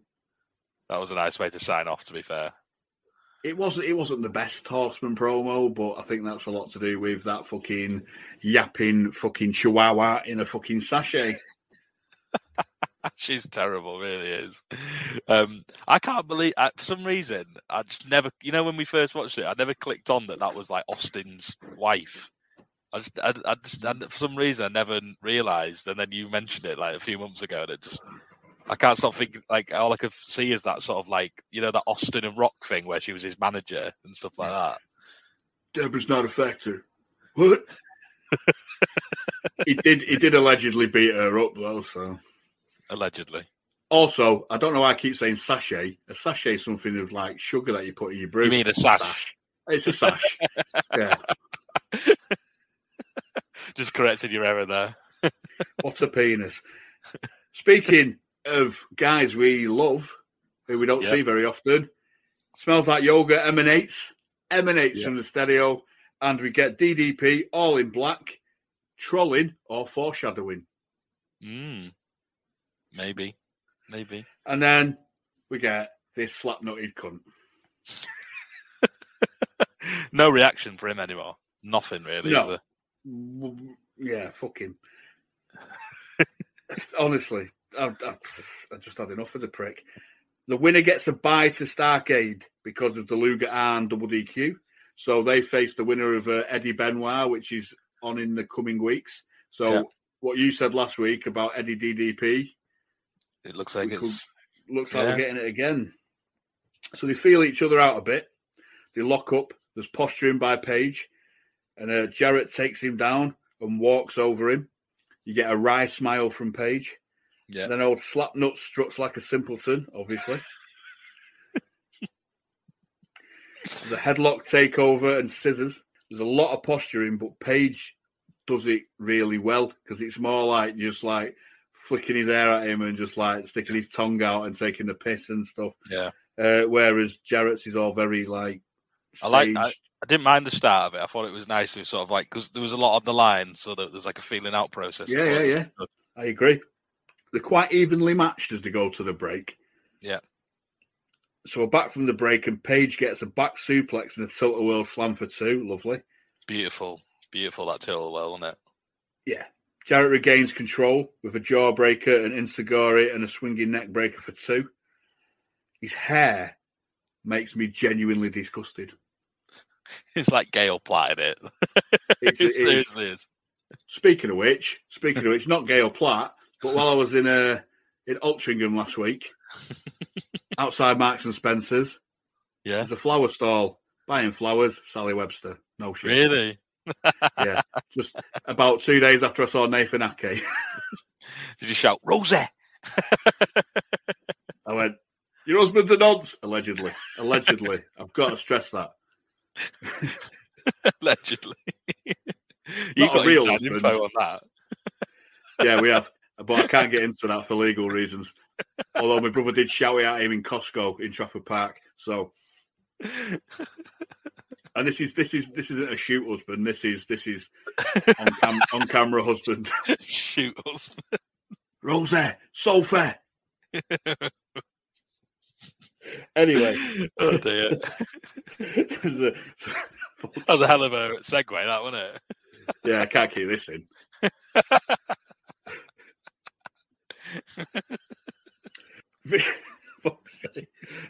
There's a vicious there's a vicious Irish whip and a boss man straddled by Jarrett. Sunset flip home spot for two by Page. And and then he gets hit with a clothesline. It's a great sell job there by Page. Thought it was lovely. It was. It's a great good sell job.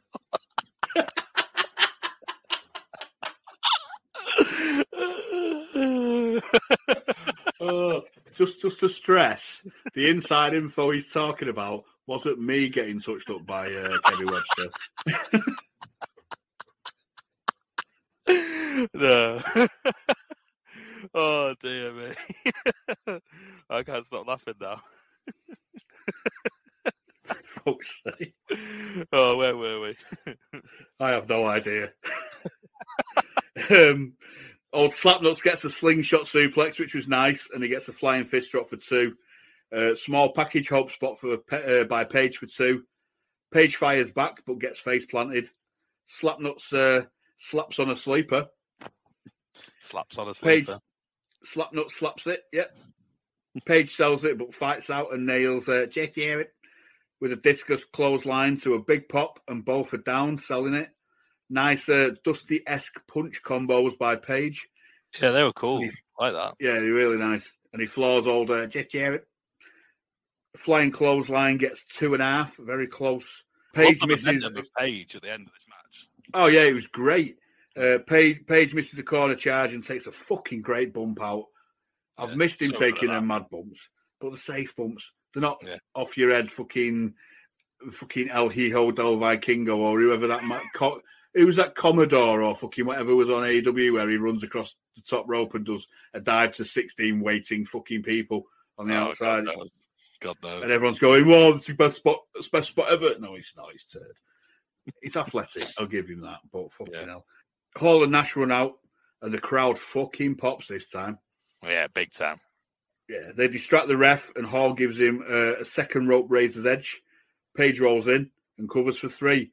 It shovels the intrigue on, absolutely shovels the intrigue on, and there's questions. And it was a very, very, very good TV match. The only gripe I had with it was Combs putting over Page as a heel when he was clearly working babyface. Yeah, And, and, the, the crowd, and the crowd, were was so popping into for him. yeah, God. I just found that a very odd juxtaposition. I really like the finish, and I like the whole like like Nash and Hall doing like the diamond cutter like signals. They walked off into the camera, just little subtle things like that. Just like they want they want him so badly, but like you, you don't know where his head's at, which is really quite cool. Um, yeah, I'm really enjoying that angle. Yeah, me too. I think they need to do a bit more of it though. Like they, they sort of they do something really good with it, and they don't touch on it for like three weeks, and it's like Yeah. Long term storytelling. I just Actual feel like long term storytelling. though. yeah, yeah, it is to be fair, like years in the making sort of stuff, isn't it? But then we get uh, Jade's. I think this. I think this is his last appearance of the night. Um, to be fair, Don't fuck. yeah, he collars Page in the ring, doesn't he? yeah. I gotta agree with you there, Tony. Diamond Dallas Page, come on in here for just a second. What's wrong with this picture? Every time I see you at an arena around WCW, all of a sudden, who comes to your aid? But Hall and Nash, the outsiders. Admittedly, they're good friends of yours. And now you say you're not going to have any part of the New World Order. What's the score? Yeah, I know. Yeah, he knows It's now. like this. I don't need them. I got the hottest finish on the planet, the Diamond Cutter. He was inches from dying. I look up, they're leaving. I'm telling them one more time. You do your thing, let me do mine. Where were you guys three years ago? Huh? When I was busting my hump at WCW? Huh? When I was rated most improved wrestler last year by PWI, and I'm a lock-in for the most improved again. You know what it reminds me of, Gene? It reminds me of a girl. I might have picked up in a nightclub. And she, uh, I don't know, she has one unbelievable time. We were working on some cardiovascular action. Whoa, here. Next thing I know, she wants to be a member, have a membership. It's like this. Stop calling me. That's what I'd say to the broad. I'm saying the same thing to them. Leave DDP alone. I'm a man who stands alone. Quickly, No quickly, DDP, U.S. title. You've got a shot at uh, at that one at Starrcade. It's something you got to be preparing for. Nobody wants it more than Diamond Dallas Page. I don't care who's in the tournament with me. Nobody wants it more than DDP. We're going to find out December the 29th in Nashville. He's, he, he, he's like, oh, there's no way this is a coincidence, Page. Like, w- there's no way these two keep pop- popping up in your business and stuff like that. And DDP reiterates that he doesn't need them, and because he's got the hottest finish in the game, that's sort of his his sort of thing at the moment. he says they can do their thing and I'll do mine. And he said that you know where were they when I was busting my ass in WCW? He says that he won most improved wrestler of the year. It was a bit beggy. I didn't like that. A bit marky, wasn't it? A bit, bit Yeah. AEW. It was a bit. It was a bit beggy, a bit. Oh, okay, fair enough. I'll let you. I'll let it off because I do enjoy you. And he basically compared the NWO to some needy girl he picked up in a nightclub or something. Yeah, There's some weird home and had analogy. Cardiovascular action with. And he says that he just what he just needs needs him to stop calling. She, he took, he had some cardiovascular action, and she wanted membership. Fucking lunatic. It wasn't his best pro, but there's still some good stuff in it. To be fair, Yeah. He's he's pretty bang on in it. To be fair, I really do enjoy watching him. And then we we get we get away from that segment, and, and we're we're promised as sort of the main event, Rick Steiner versus Scott Norton. I'm thinking that's a bit of a flat way to end the show, isn't it? Yeah. and then I'm like, Yeah, oh god. touch. but then I think I think it was Steiner's music started playing, or it might it might have been Norton's. To be fair, I can't remember. No, Um, Scott, it was Steinerized, I think. Yeah. Oh, well, yeah, well, yeah, it was. You're right. And then out of nowhere, Piper's out. You know, he just Maximise him. Yeah, definitely. Start the show with him, middle of the show with him, end the show with him. uh, don't blame him. They're probably paying him an absolute fortune. I've seen that look before. That's enough. That's enough. Hogan, I know you're not afraid. Nothing's gonna happen till you get out here. I'm tired of talking. Time to do some fighting. All right. Here we go. Tonight. Nothing's gonna happen. Hogan, no retreat, no surrender. Get your big bum out here now. He's called him. He's not going anyplace. Come on, baby! I know you're not afraid. You cannot play mind games with somebody who's taken as many punches as I have. Uh-oh. I think he's going to answer the call. See ya. Uh, Come on, baby! Let's get it done. Brain, you can stay here because you know where they're going. Right to the ring. Let's go!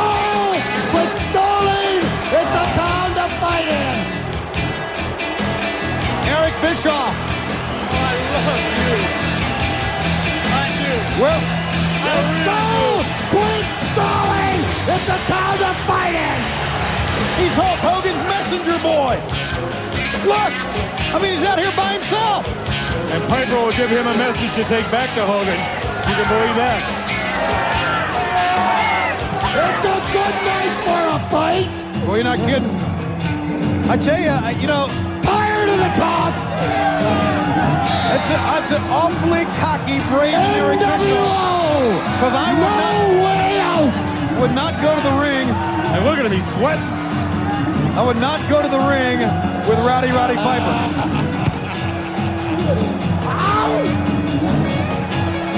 And you ain't gonna cut it! Excuse me! I think this was meant for you! Oh no, that's for you, man. They love you. And I oh. love you. Tell you what, I don't need this no more, and I don't need you. I'm looking for Hogan, so you just run along and poop it.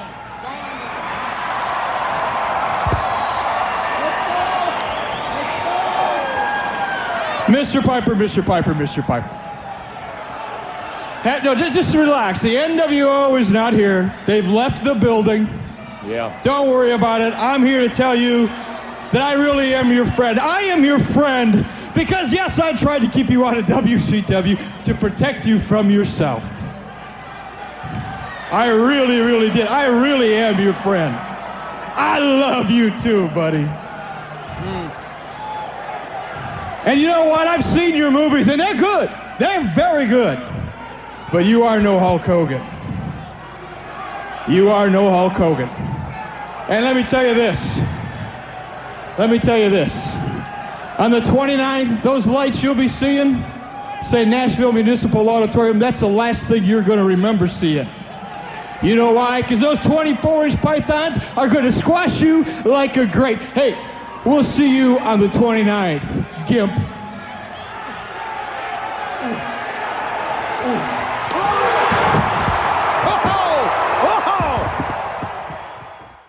Um, what I don't comes- understand is why they changed his changed the music halfway through. It was fucking Yeah, pointless. that was stupid because it just made it look fake then, didn't it? Because like Yeah, if he'd come out and the music was still playing, it's like fucking hell. He's they interrupted everything. He's not bothered. So he comes he comes down. He means serious business, doesn't he? To be fair, Grabs a chair. Yeah, he looks he looks incessant. The word I like to use. Um, I thought, oh, this chair, and then he just sits- sits on it. I thought, oh, he's going to Yeah. use this. He's no. Yeah. um, he, yeah, obviously he lobs the chair and he just sits there and he sort of he's like, you know, I'm I'm tired of talking now, and he, he's like, I'm going to wait until this ring until I see Hogan come down. And he said that you can pl- you can try all you like, but you're not going to play mind games with someone who's been punched in the head as much as I have.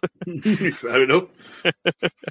NWO of music plays, and you think it's going to be a sort of maybe one of the last sort of confrontations between them, but it's not him; it's Bischoff, and he's he. To be fair, he gets some fucking serious heel heat, doesn't he? To be to be fair to him, but He's he's, but he's sort of gimp. by association in it, though. That's the thing. It's not really. Yeah, he's it just doesn't work for me. I think he's too shit and cheesy. He does that we're not worthy thing. Obviously, he's doing it sarcastically. Yeah, I love you. I love you. You know, fuck off. he's getting littered though. To be fair, so he's doing his job, isn't he? He's getting absolutely. Oh god, littered yeah, he gets shit. He gets some mad shit. But he's come out with a fucking goatee. Where's that come from? He's he's obviously died as well. He gets fucking bog roll lobbed at him. yeah, he's getting all sorts thrown at him. To Great. fair, It's brilliant. He gets proper showered with beer as well, or soft drink or whatever it is. He tells Eric to go. Bischoff says that he's a Piper's friend, and he puts over Piper and stuff. He says he likes his movies and all this, but you know Hulk Hogan. No, you're right. You're not. You're not. You're infinitely better than Hulk Hogan. definitely. He says Hogan will pretty much lever him, calls him a gimp, and then he gets decked to what I thought would be the Tarrant Pop. See, see, I've worked you here, John. I've worked you. I've worked you into thinking that Kevin Greene got the Tarrant Pop of the night. Kevin Greene did get the Tarrant Pop. He hasn't, I'm afraid. It definitely did. goes to this. He did, but it wasn't just yet. no, I think I think the Tarrant Pop, of- the the real Tarrant Pop of the night was when Bischoff clocked, uh, when Bischoff got clocked by Piper. I thought it up to notch when Kevin Greene came. so yeah, you working me now? no, it was. It was definitely that the, the Tarrant Pop of the night was Bischoff getting clocked. He was. It was, al- it was not Although- as big. But it was not as big, but it was almost like the Austin Stunner on Vince, wasn't it? Like the fucking dick boss gets his sort of gets a bit of punishment. I thought it was a bit too soon to do it. I thought Bischoff could have got away, and I don't maybe know. the maybe the night before, maybe the, the, the week before the pay per view, maybe. Maybe, but it was still a fucking great moment. And Hall, Nash, Giant, and DiBiase are out as Piper absolutely fucking loses his shit with a chair. It's around the ring, but no one's coming in. And then Yeah. Kevin fucking Greene jumps in. For to be fair, it was a fucking hell of a pop. To be fair, to assist. He gets a monster pop. yeah, The crowd is fucking rabid, Yeah. absolutely rabid. And then um, started off by DiBiase, DiBiase, DiBiase. DiBiase. Uh, each one of them puts up the Wolfpack sign Yeah, in unison. And then they're about to come in. Nash climbs over the top rope, and we go off air. Fucking hell. That's a shame, isn't it? That It's is a massive shame. Because that was fucking hot as hell, that wasn't it? What an angle. I know. I was loving it. I was like, "Fuck fucking, don't stop. Oh, you bastard. I know it's just so annoying in it when they've got shit like fucking Deborah's talking for five minutes and they could have just Yeah. given us an extra two or three minutes of this. That's all we needed. But what a what an angle to end the show. To be fair, what an angle. It was really good. Do you think they did that on purpose because the only sort of out would have been Piper cleaning the clock of everyone with a chair, Possibly, and they didn't and they didn't want the NWO to look weak? maybe so, maybe so. Obviously, we don't know what happened off air, and, and no one would ever know at that point because no one, nothing got leaked all over YouTube the next day. So No. you could get no press scrum. um, but I thought it was a, I thought it, I thought it was a, a much better showing than last week because I thought last week's episode was poor. Yeah, Um, it was and it was a good show. This was this was a, this was there was some really good angles, really good development of sort of like the page and NWO stuff, and some good matches on there as well. And I'll be honest with you, it had no Luger, it had no Hogan. So as much as we don't like, well, you're Luger's over with you, but as much as we don't like Hogan, Yeah. the two of the biggest stars. Yeah. So Piper literally carried that show on his fucking back. Yeah, And, And there's only- brought it. it was it was he he was by far and away the, the, the MVP when he don't even have to oh, debate that one. One hundred and ten percent. Yeah, Yeah. He was. He carried that from start to finish. And He no was- one, he no was one superb. he put, appeared three times and no one got bored of seeing him at any point. Like No. they, they were loving it, absolutely And loving me it. and me and you, cynical fuckers that we are, who, who like smart knobheads, right? Who, who sit there and like go on about the inner working and everything. Fucking pop for it, like fans. You know, Yeah. loved it. And Yeah, it that's what you need. That's what you need. You know, it's that's what you watch it for. That's why we like wrestling, so we can lose Yeah. ourselves in it. And Piper was fucking great. He was definitely easily the man. Uh, man I was going to say man of the match then, but uh, MVP. Um, Person of the match. um, and then um, we'll, we'll continue with the awards though. The uh, match of the night, a couple, couple of contenders. Yeah, I mean, I, I'm going to give an honorary mention, not honorary, honourable mention to Malenko versus Jimmy Graffiti. Yeah. But just for the fact that it had something on the line and it furthered an angle massively and had a pure intrigue on, it's got to be DDP Jarrett for me. Yeah, yeah, definitely. It was a- I thought it was a really good match. That, to be fair, really enjoyed And that. Credit where credit's due. Jarrett held up his end of the bargain, but, you know, it just proved a point that Page is a fucking star and Jarrett is nowhere Never near was. that level. No, No. he's nowhere near that level. No, Disco Duggan Hart Award. Roboto. Deborah. no hesitation. No, she is woeful. she's utterly abysmal. I don't know if there's anyone worse on the show. Maybe No. maybe Public Enemy. I don't know. At least they don't talk. well, not very, often anyway. very true. Yeah. It's it's going to have to. It might have to be renamed again. This as Roboto Award. I think that's the first time she's ever won it. Yeah, because there's always someone shitter, but Yeah. it, she stood out head and shoulders tonight. Uh, Barnett of the night, who has been using head and shoulders. It's got to be for me. It's got to be Jarrett. All Wall It's got to be. Well, yeah, Wall Street's a great shout, but if you want to go Wall Street, we'll give a joint award. But personally, Jeff Jarrett's, you know, Coronation Street, fucking mid '90s nightmare. I'm happy to give it to Jarrett any chance to slag him off. Honourable mention, Wall Street, M Chinlock, and Bischoff's newly found goatee. yeah, that's Face, count, technically. face. Barnett. Yeah, Face face Barnett. Barnett of the night. oh dear, it was bad that one. It freshly died. So that's a, oh god, it was fucking awful. so we've, we've got another one in the bag, another one in the box, marching on to Starrcade '96 with a match of the millennium, decade, century, fucking all time, whatever they want to call it. I'll be I'll be honest with you. What's upsetting me is I'm fucking ravenous for it right now. The build-up's been great, yeah, even with Hogan to a degree. You know, if you if you if you minimise his talking and get it over. But we all know the match is going to be pony. Yeah, but we've already, they've already got the money, brother. they've already got the money, brother. So our next one in a fortnight's time will be the 16th of December, 1996. Um, we were planning on doing a retro WCW uh, bonus this month, but we're going to have to put that to the wayside for a bit because it's Mania season. So we're going to do something a bit different as a bonus this month, start of April, uh, whenever the fuck it's on. To be fair, I don't even know when it's on, but um, we need to see we need to see the the roller coaster win the belt. I'm assuming and see. Oh, well, what, uh, I think so. well, you think so?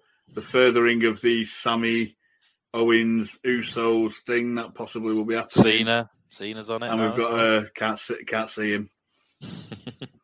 do, do, do, do. Um, yeah, I, I, you got to see Cena Austin Theory. So we're going to be doing that. It's going to be a two-parter because fuck me, it's going to be about nine hours over two days, isn't it? probably. That's what, Yeah. it was, what, what's what it was last year because they've, Yeah. they've, they've realised that you know New Japan can maximise butts in seats kind of thing.